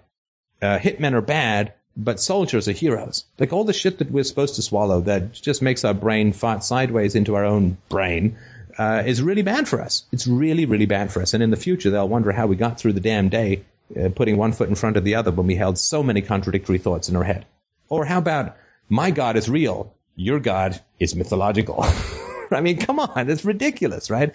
I'm a virtue, I'm virtuous because I'm Christian because I happen to be born to Christian parents. Well, then you're not virtuous because it was just a coincidence. I mean, if you'd been born to Hindu parents, you'd be a freaking Hindu. Hindu. So the amount of nonsense and contradictory, dangerous, brain melting crap that we hold in our heads has a deleterious and negative effect. Uh, one idea good and one idea bad is like mixing nails into your cheesecake and having a good meal, thinking, well, there's some cheesecake in there, so I should be fine. It's not. Uh, it's not fine. So I um, I don't know the degree to which, and it may never be discovered in our lifetime. Maybe yours, probably not mine. I don't know the degree to which bad thinking produces brain dysfunction later in life, but um, I think it's uh, I think it's considerable. So uh, I move more towards uh, if you have a brain disorder. My first, you know, my first thing is to look at the history of thinking. Was there a time when the person was less crazy and what are the ideas that they held at that time. And if the ideas they held at that time were uh, immature and uh, emotionally repressive and contradictory, or if they were hurtful or harmful to other people, particularly children, uh, I believe that a bad conscience is a snake that eats the soul whole and shits out nothing but discontent and rage and frustration and every ghastly, negative, horrible, entrapped, enslaved, hellish emotion that we can consider. So I think that uh, some mental disorders are also merely the Macbeth effect of a bad conscience. And uh, the lack of sleep that that generates, the defensiveness, the hostility, the split with the self, the lack of peace of mind. The brain is a muscle. You don't want to wear it out with contradictions. Your muscle can do a hell of a lot. Your bicep can lift a lot of weight. Your tricep can push a lot of weight. But if you try to move them both at the same time, you are going to fuck up your arm. And it's the same thing is true of the brain. You can do some great things. You can do the opposite things. You just don't want to do them both at the same time with split perspectives and ecosystem wars, that is going to mess up your brain, and that's my um, uh, that's my perspective. Uh, someone has asked um, a couple of times, "What is preferable, bad parents or no parents?" I I can I can answer that. I mean, that's such a um, a wide range of things. I can tell you that from my own personal experience, um, uh, living without a parent from the age of 15 onwards was so vastly preferable that I wept with relief the day that she was gone. I mean, that's, and, and never looked back. And when she came back to town, dreaded it. So I can tell you that for myself, no parents was infinitely better than that. Uh, did I live alone at 15? No, I did not. Uh, I have an elder brother, and we also took in some roommates from some other troubled families, and we lived four or five of us in a two bedroom apartment, and uh, we all had uh, jobs, or uh, uh, some some guys had some savings, and um, we uh, we lived we lived that way, and it was it was fantastic. It was fantastic. Yeah, and I was working I was working three jobs. Yeah, I was working three jobs at the time. I worked in a daycare, I worked cleaning offices, and I worked as a waiter on the weekends. so it was a um, it was a challenge. We didn't do anything like child emancipation, or I don't think we even knew what that was. Uh, I think that's um, that's tough. But uh, no, I, I mean, it was fantastic. I never looked back. And I, I spent a short amount of time living with my mom when I was 27, uh, a couple of months, and uh, and that was it. Uh, so no, since I was 15, uh, I was self-sufficient. Um, and uh, and look, I I don't recommend that. I really don't. If you've got any other possibilities, but uh, we didn't, uh, and so it was certainly the better solution for us. And uh, um, so anyway, I just sort of wanted to, to mention that. And I mean, you know, uh, to be honest, I mean, this is uh, while we're waiting for another question. That is, um, I mean, that taught me a lot about society, right? I mean, everybody knew that we were the house of lost boys, but nobody did anything. Nobody did anything. And this is, of course, true. I mean, this wasn't the first time I'd lived alone. When my when my mother was institutionalized, when I was um, thirteen, I think, twelve or thirteen, my mother was institutionalized for quite some time, and we just worked jobs and struggled, and everybody knew. I mean, but nobody did anything. And this is, of course, I mean, this is why to me the welfare state is just such nonsense. I mean, people don't actually act to help children in dire distress within their own community when dozens or hundreds of people know, including the professionals who are treating my mom, who knows she has kids, who knows there's no extended family because they do a history. So the idea that society gives a shit about the poor, it's just, it's ludicrous to me when you've actually been in the situation of needing things. And I was in that situation in two or three different countries over the course of 18 or 20 years, and not one person came forward for help. Uh, you just know that it's all just a bunch of pious, self-serving bullshit that people say that they care about the poor or care about children. I think that's just nonsense. Anyway. Well, thank you. I, I really do appreciate your sympathy. I, I, I, do. It means a lot to me that you guys care. And it was, uh, it was a very strange time. It was a very strange time. It was a time of enormous relief to have a house of peace. And I tell you, I mean, if I hadn't done that, I can almost guarantee you I never would have gotten into university. There was no chance of doing homework in my house. There was so much chaos and violence and destructiveness and ugliness. There was no chance to do homework there. I mean, it was just get home, get some food, try and survive, try and get out and go somewhere. And you just, you couldn't think. Your brain, uh, and of course I know the biological reasons for this now, so much, so many years later. You can't think when you're in that kind of environment. Your brain is full of random bees and brownie and static. Uh, you just can't think. And so if I hadn't had, sorry? Yeah, it's fight or flight. You're just continually amygdala storms just taking over your brain the whole time. And um, so if I hadn't had those couple of years to haul my grades up, I, I never would have gotten into college. I mean, my whole life would have been different. So I really do appreciate your sympathy, but I tell you, man, I wish we could have done it earlier because, uh, oh man, it was just, it was so sweet. You don't know the relief, you know, like you don't know the relief that's there when you get an abuser out of your life. Oh my God. You know what it's like? It's like you're walking down the street. I mean, the only thing I can say, you're walking down the street and you're having a good day or whatever, and a, a freaking meteor blows up the sidewalk 20 feet away from you. And you look and you go, oh my God, now the air tastes really sweet. And I am so happy to be alive. Well, that's what it is. Doesn't make it worthwhile, but uh, it's a sweet and beautiful thing to get that kind of uh, peace and quiet and concentration. And it was really only there that my intellectual life began. Before that, I was just a fight or flight, feed the dinosaur field mouse trying to trying to live through the next day. Yeah, I, I had no I had no past, no future. I was uh, an animal in the terror of the moment at all times. There was nothing to come. There was nothing in the past. It was just navigate the minefields of the moment. That's all there was. Try and survive the insanity and the danger and the violence of the moment. That's all there was. There was no self. There was no soul. There was no life. I had as about as much self awareness as a creeping vine. So, and I appreciate, I appreciate everyone's uh, uh, uh, sympathies. I really do. It's, it's a wonderful thing to see. Uh, and I'm just, for me, it was, it was an absolutely necessary uh, thing to do and uh, a very positive. What kept me motivated to press forward? It's a good question. Ah, I mean, it's, I always felt that I, I always felt that I, I had a gift for the world. That I, I could bring something to the world. I felt that even, even way back then. I felt, I felt that I could bring some beauty to the world. And I thought that was going to be through art initially, through writing, through acting, novels. I thought that I was going to bring some beauty to the world that way.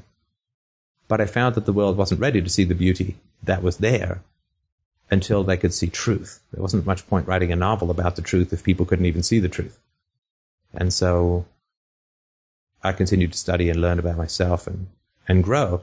And eventually I had this platform, this megaphone, this lighthouse to beam from. And uh, that has been a completely beautiful and humbling and uh, and justifying experience to know that what I felt capable of at 6 and 16 and 26 and 36 came true later in life than I had hoped. But I'm glad that it didn't happen earlier in life because I wasn't clear enough in my thinking earlier on in my life and I would have spent a lot of time backtracking from positions that were untenable.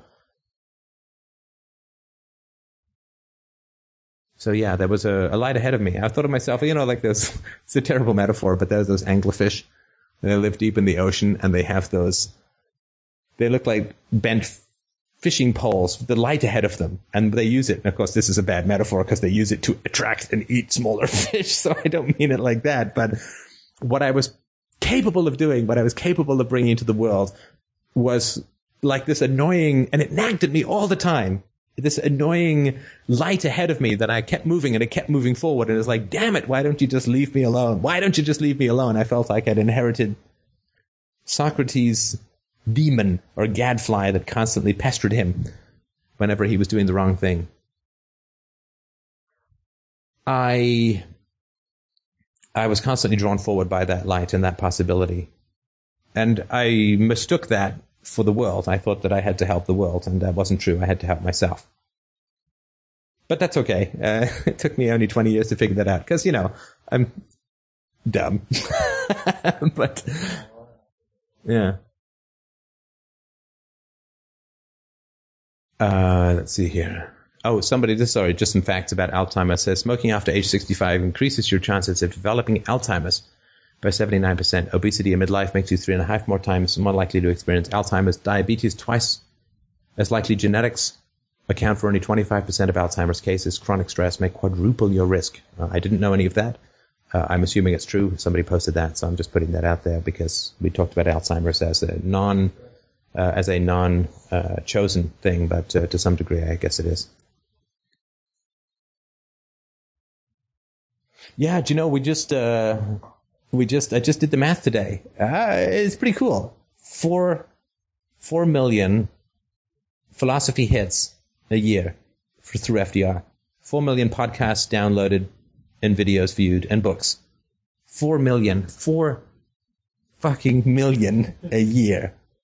I mean, this is the biggest, most powerful, deepest, and richest philosophy conversation the world has ever seen, and I believe that the world is ever likely to see. Because in the future, there will be Freedomain Radio in the past. So it will never ever be as powerful and as exciting as riding this glorious, terrifying, fiery wave the first time.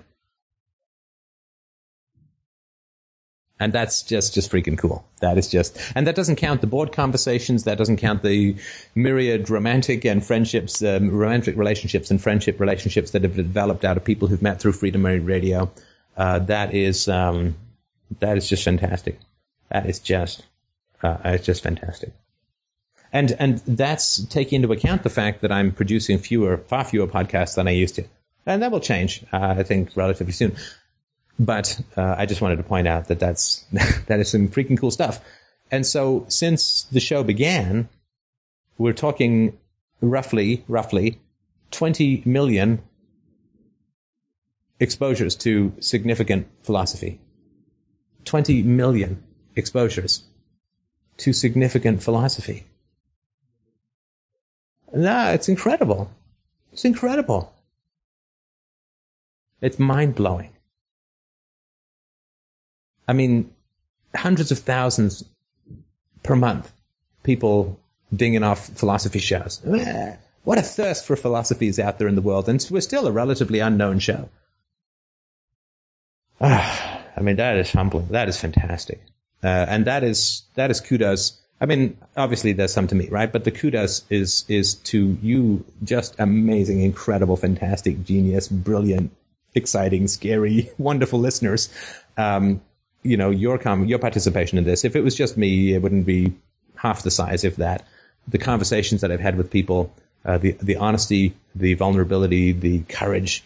that's courage, man. To go on a philosophy show and talk about stuff that's really deep and important for you, whether it's philosophy or relationships or whatever. That takes some serious stones, man. And by that I mean balls and ovaries, right? So uh, it is it is the listeners, it is the technology, uh, and uh, uh, the, the show is the show is uh, as as great as as people's desire for greatness. Right? Freddie Mercury, eminent philosopher, um, once said that he couldn't sing any better than the enthusiasm of the crowd, and that is entirely true. I mean, if everybody was way behind what I was doing, I wouldn't be able to do it. I'd just be speaking a bunch of syllables that would confuse and baffle people. But y'all are so freaking smart that you get it, you get it, you get it, and some of you get it long before I do about stuff, and that is a beautiful thing to see. So, uh, you know, thank you for your interest in philosophy and what you've done to support the show and to get it out there. It's uh, magnificent. Oh yeah, um, someone had a question about a friend joining the military. Is that you? Do you want to talk? Do you want to type the question? Do you want just general thoughts? Hello. Hello. Hey, Steph. Hi. I'm the one who uh, had the uh, topic about my friend joining the military. Hello. All right. This is the part where my camera was on. Okay. Uh, so am I still on? I'm having some minor technical questions. Oh, you sound great. I mean, I wish uh, I wish everybody's quality was as good. Okay, good. Um, so my friend is joining the military in, I guess, three days, and he he has a bachelor's degree, so he's going to be and he's relatively fit, so he thinks he's going to make it to special ops and uh, not be, you know, a foot soldier in the middle of Baghdad or whatever. And I was, he had like a, a Facebook event page where it was kind of like come tell us what you think about me joining the military. And it's the, wait, I guess what you would expect, but I was pretty upset by it that everyone's like, yeah, and stuff that's literally like, go get the bad guys. And, uh, so I had, uh, I gave him a call and I thought about an hour and a half and I was, you know, uh, like pretty much crying and like, don't basically don't, uh, do this. Don't go to a place where you can be killed or don't go kill people. And, uh, and talking about how it's messed up that no one is basically saying that to him besides me, who, I mean, we're not even that close of friends anymore. Right. And he, he said he's gonna, well, he said he's gonna talk to me again. Um, I'm not sure what day, but like before he leaves. And I, I don't have much hope that I'm gonna pierce something and, you know, I have him go, my God, I didn't think about, you know, it is killing people. Uh, and it's, I, I mean, from what I understand, and this is kind of what deMause talks about, but I think he's just like, I think he is just suicidal and he, he's full of rage and he wants to kill people. And I, I don't, I don't know how to talk about the underlying emotional problem to access that. I, I don't know how to, I don't know what to do to convince him to not join. And I, I don't even know if I can, you know, it's clearly out of my control, but Yeah, but you don't want to have missed something that you could have said, right? You don't want to like you don't want to be like, hey, five minutes after he joins, oh, I know exactly what to say to get him to not join, right? yeah, yeah. Well, um, do you want to talk more? Do you want a couple of thoughts? Uh, how do you want to proceed? I'm not, I think I've given enough, uh, of what's happened so far. Uh, Right. some, some Steph thoughts are always helpful. So Okay. Um, yeah, I mean, I uh, people kill to displace feelings of self-destruction, right? People kill to avoid suicide. The death has to go somewhere. Better others, right? I mean, you've seen the that ugh, that zero Kelvin of the human soul, which is the chatter of the helicopter pilots blowing up those people in Iraq. yeah, That is a dead cold, soulless wreckage of a human soul that has become poison and slaughter and genocide and murder. And that is, um, that is a whole chain of people who didn't say to these people when they were children, what's happening to you is evil. That is revenge against a world that will not intervene in the abuse of children. When you have a sympathetic witness, no matter how bad it's been, you will not end up like that. And it is the refusal of the world to be a sympathetic witness to these children, whether they're children or as adults, to draw a line in the sand and say, it was wrong. It was immoral for the world to at least begin to approach the standards that it holds up in music, in sitcoms, in popular culture about the beauty and wonder and nobility and need to protect children. The moment society begins to approach 10% of the pompous and pious lies that it tells itself about its protection of children, then the world will be a peaceful place. But that is still a long way down the road, sadly. But uh, so I just wanted to mention that people end up wanting to join the military because nobody stood up and said, what happened to you was wrong. And adult relations are voluntary. I haven't changed that since before FDR. And the refusal of society to do that produces this kind of poison in the soul where people are so angry at having been so betrayed by the hypocrites who were supposed to protect them that they become killbots. The generation kill swarms across the planet. And that's why every sympathetic witness that you can be to a harmed soul takes the murderousness out of the human air to some degree. And uh, that's the only thing that I believe works. Sympathetic witness. Moral certainty, moral absolutism, even moral outrage. And genuine sympathy for what they've suffered. That deactivates the kill switch in the human soul. And anybody who doesn't have the balls to do that can't be said to be even remotely interested in human peace, but rather is working for the other side.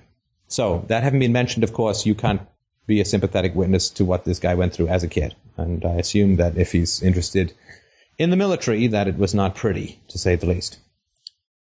So you can ask him how his childhood was, and, and ask him with the full consciousness and with the, I would say, the explicit statement. This is going to sound weird.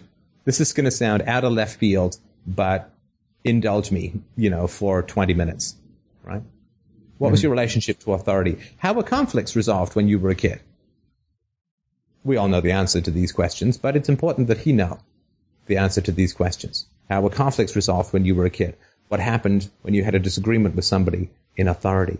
What happened when you were asked or told to do something that you didn't understand or agree with? How were your preferences treated?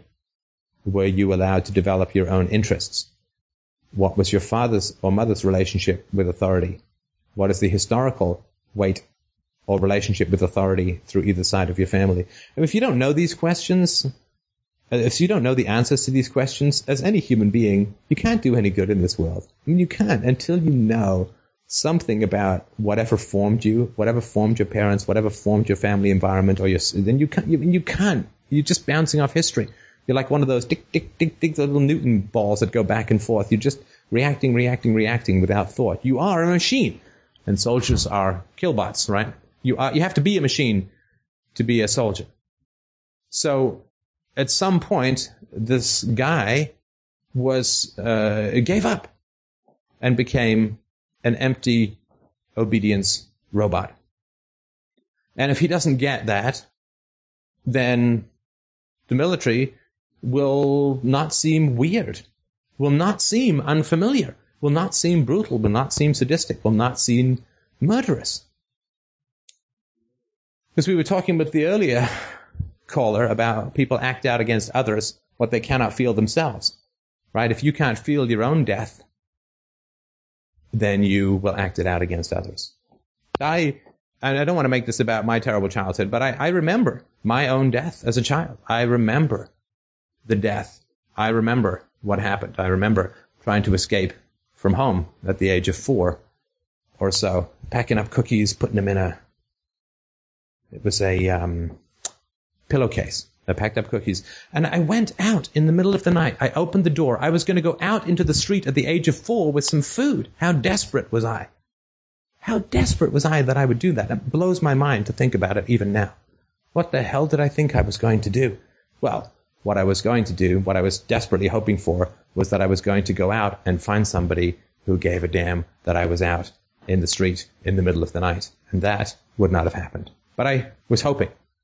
I needed to find out whether that would happen. And I made it to the door and I made it out the front door.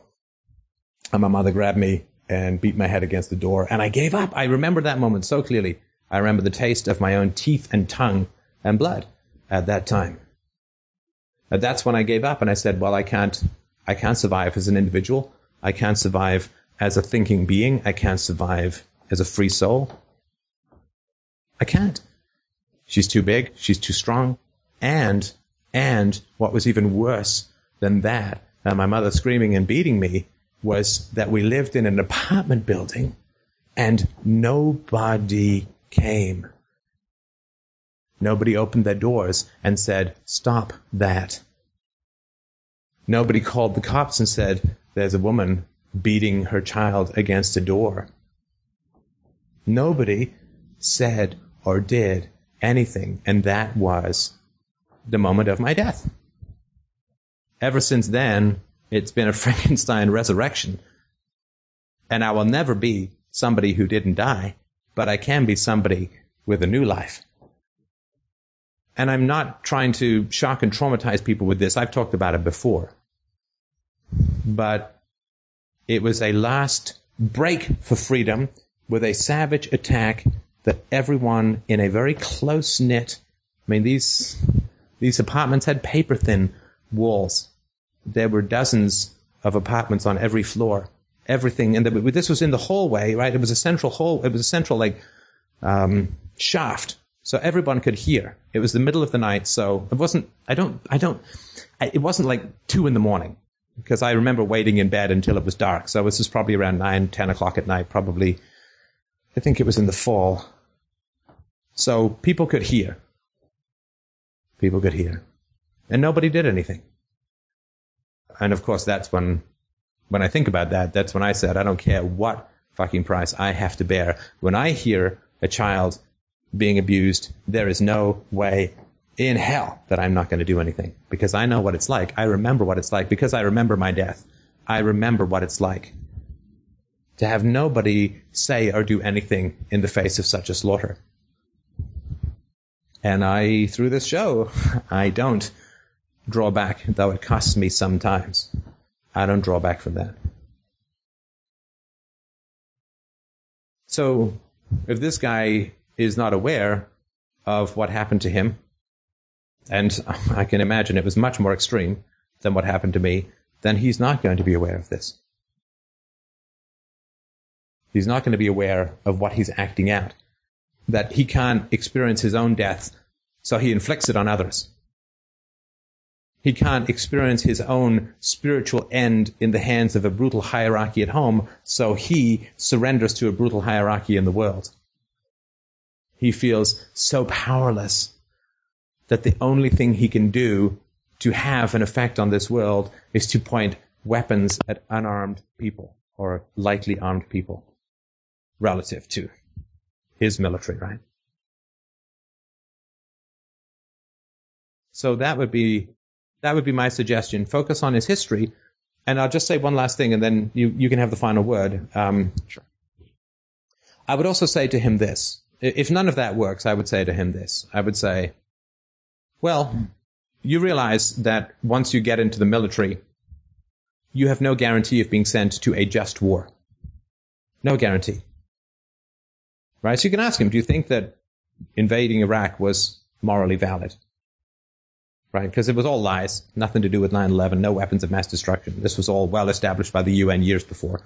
They went in, that they took this um, guy from Germany who had no connection, just wanted asylum, and took all of his babblings and spun them into these fantasies about weapons of mass destruction. It was all easily disprovable and was vociferously disproven by other intelligence agencies. Was that a just war? Now, if he says, yeah, it's a just war, it's a great war, well, you know, bye bye, right? That would be my, because I mean, then there's nothing to reason with. But if he says, no, I don't think that was a great war, I said, well, I would never want to put the moral health of my soul into the hands of a hierarchy capable of doing what it does in Iraq, capable of Abu Ghraib and Fallujah and all of the other atrocities that have been committed. Why would you want to, like, you can't guarantee these people are going to point you at the guilty. Even if it were an appropriate response to point soldiers at the guilty, which I don't think it is. But even if we accept that it is, you have no guarantee that your superiors are never going to order you to do anything immoral. But you are surrendering your right of moral self-determination and you could be used as a tool of evil with no chance of escape and it's completely outside of your control whether that happens. And the only way that he can dodge that is to say that there's no such thing as morality, there's no such thing as right and wrong. If you have the gun, use the gun. In which case, I would say, well, there just goes another poison container out in the world to destroy the innocent, and there's nothing that I can do about it. But if there is a shred of honor and desire for moral self determination, then that argument should have some effect. Anyway, that's all I wanted to say, so uh, I'd like to leave you with the last word. Um, this is a guy who I I just kind of watched, like you know how I think it's an understated thing, but through through high school you can just kind of watch. Like I've I've known this guy since he was probably five or seven, and we were close friends, and you just kind of watch people slowly degrade mentally, just slow. He's just gotten worse and worse and worse, and I remember in college he's had he's he's had something like four near fatal car accidents.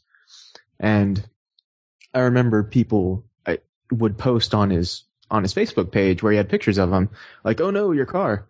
And he he was like wow no one no one cares if i die right? And uh, I just saw that. It's like I'm paying you to prove my thesis. But sorry, go on. Yeah, exactly.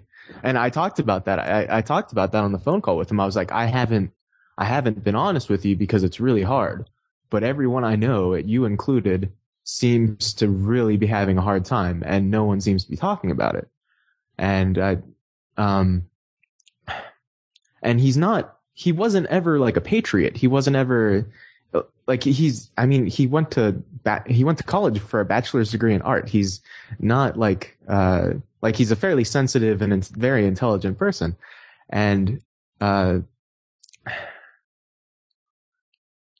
I I mean, I didn't I didn't go the direct what happened in your childhood route, and that's that's where I'm gonna go. I went I kind of skimmed the surface of that where it was I talked about the current despair and the and the moral arguments that you know you're going to be killing people and Yeah, that that won't help if that's what he wants to do, right? Because that'll be like that's a perk, right? yeah yeah I I mean and no one's gonna I don't think he's gonna consciously admit that that you know why you know why do I want to kill people uh yeah yeah I guess I gotta go childhood but Yeah, I mean, look. The, to be frank, the on, the odds of it of it helping are very low, but um, I think it's the only it's the only approach that has any chance. And if he if he has um, uh, and, and it won't stop him. I mean, even if he has some breakthrough, some big insight about holy shit, you know, I was you know authority, brutality, blah blah blah, right? If he has some big insight, then just say to him, listen, can you can you delay it? by a week or two. You know, just, just, you can talk with me, you know, pay 200 bucks to send him to a therapist if you have to, right? That's buying Right. human lives for 200 bucks. That's a pretty good deal, right? But, uh, just ask him to delay it. Just delay. Just a little bit.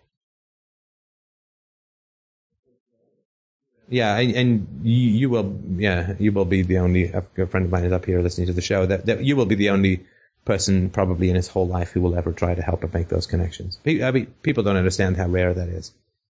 The people will actually sit down and try and help you make a connection between what's happened in the past and what you're doing in the present. That is so unbelievably rare that um, uh, it's an or never moment for him. Yeah, I mean, I got. What's insane is it's like he is not. This is. Uh, like this was not what I expected. Like almost everyone I knew growing up, I knew what to expect, and they weren't, you know, positive outcomes. But I didn't expect him to go military until, I guess, the car accidents were really obvious that no one spoke up. It just had to. Well, but sorry, we'll just go off a little bit over here. Like, what, what, what do you know about the, even? How long have you known this guy? Since he was seven, And what do you know about his childhood? Uh, his dad, I think, is a violent alcoholic. Uh, I think his mom is uh, passive aggressive kindness kind of thing. Uh, Well, so you know, not stays good. with I a mean, he's- violent alcoholic and exposes her Yeah. children. We've been down this road before, right? Yeah, So, um, a- so why is it a gun shocking to you that he's got the capacity for this kind of violence? I mean, has he processed any of this? Has he talked about any of this? Does he even get what a brutal experience he had? I don't know. He doesn't. I mean, not at all. No, of Uh, course, right? Otherwise, he wouldn't be doing it. Yeah, Right. Well, um, it's time for you to not be surprised by this. You've studied philosophy long enough, right? Right. I mean, I'm, I'm, I understand. I'm not, I'm not trying to criticize you in any way, shape, or form. But, and, and I, I am continually surprised by things that I reasoned out 20 years ago. So I say this with all sensitivity and empathy, but it was going to be this or something, right? All that unprocessed pain and anger and, and not only unprocessed, but unacknowledged, un, invisible, right? That's going to go somewhere. Unfortunately, it's going to go into bombs and bullets to the innocent, at least, right? Right. Although the people in Iraq are probably not doing any more to help their own children with abuse either. So in a sense, they're not innocent either, right? Right. But just not directly to this guy. So yeah, I would just try, try and awaken anything to do with what he experienced as a kid. Um, try and get him to see a counselor. Pay if you can't afford it. Let me know. I'll fund him for two therapy sessions. I'll pay. I mean, I I, I couldn't think of a better way to spend money. Um, but uh, uh, you just you know say, and, and you can say to him, look, you humor me. I'll pay. It'll take two hours of your of your life to go. Two hours of your life. Uh, what's the harm, right? I mean, it, let's just say there's a possibility that this might be a big mistake. Just take two hours. Go talk to a therapist. It's free. I'll pay. Steph will pay. Don't worry. Right? That's, that's the most that you can do is to be honest and curious about what might have led him to this, to offer to pay. And again, if you can't afford it, let me know. I'd be happy to pay. That's the best you can do. If he's not going to accept any of that, then well, then it's over, right? Then, Right. then the death won. Thank you. Um, I'm not sure if I can afford it. Uh, Make the I offer. might- Make the offer. To, Yeah. Email me. I'll I'll PayPal. Like I'll PayPal you. Just whatever. Right. Just make the offer. I I will be happy to pay for that. Okay. And I think it, what's weird about it is like it's not that it's unexpected. I think there's like the the philosopher's procrastination where it's like, oh, it will like at worst he'll become and like just drink too much and I'll have like a couple years and then I can save him and then I can save all these other people and uh I he, I I feel like he'll he'll not go if I make the push because he was like, you're literally the only person who has even said boo to this, much less like cried and begged me not to go and said, you care if I die and all that. So, yeah. Right. And I mean, you have to process what this is doing to your relationship, not with this guy, but to everybody else. Right. so you have some heavy shit to process around the world that cheers this guy into thuggery. Right. Right. So that's a challenge for you for you to work with. But uh, you know, I mean, to, it's like the whole show is coming together, right? Because what we talked about earlier, that you you can't you can't stop him from joining the military. Of course not, and you can't stop everyone from cheering this guy as he goes to shred his soul on battlefields of use, uselessness and murder. You can't. You can't stop him.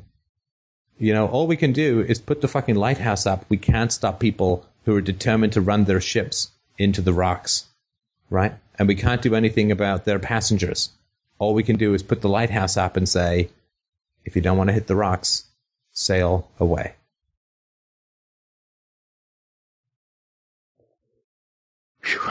All right. And it is the helplessness of virtue. It is the helplessness of virtue that we all have to struggle with. All have to struggle with it. I struggle with it every day.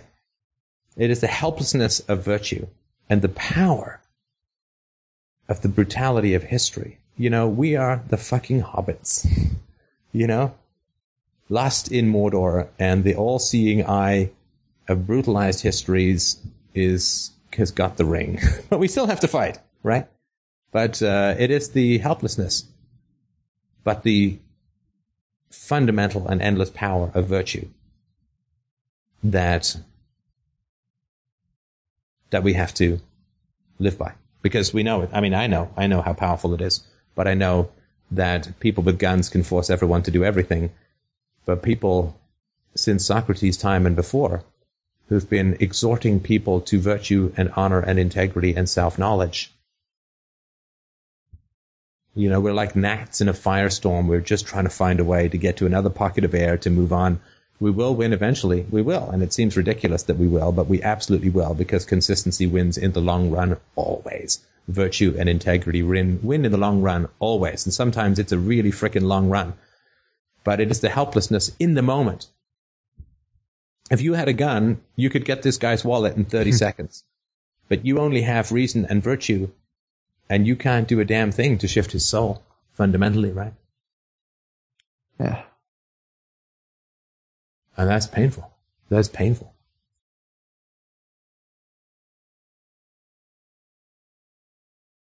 But you gotta try. for you, fundamentally, right? Yeah, I, I was kind of surprised by how I was. I was scared to talk to him about it, and then once I did, it it felt right. I, I, like I think courage is almost centered around the last step before vulnerability because I was just like way more vulnerable during the conversation than I expected with him. Like, yeah, courage know, is the moment before. Courage is, you know, for me, it was like when I went skydiving. The courage was dropping out of the plane. Once I was out of the plane, there was no need for courage anymore because I was just, yeah. just don't die, right? Pull the chute and, and uh, come down, right?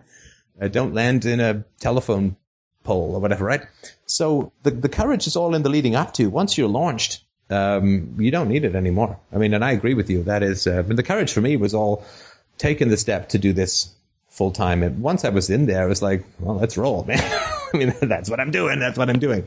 And so I agree with you. The courage is all in the anticipation. It's uh, it's never so bad when you're in.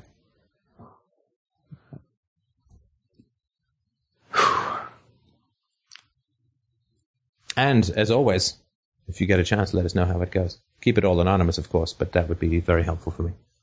And, yeah. let me know if you need if you need me to cover some of this guy's cover all of this guy's costs for a couple of therapy sessions. I will uh, I will uh, I will sell the kidney to do it. Yeah, I, he he leaves on uh, on Wednesday, so it's I guess I, Wait, might be doing that. I thought you said he was not signed up yet. No, no, no. He is signed up. He is signed up, and oh, so th- isn't this all moot then?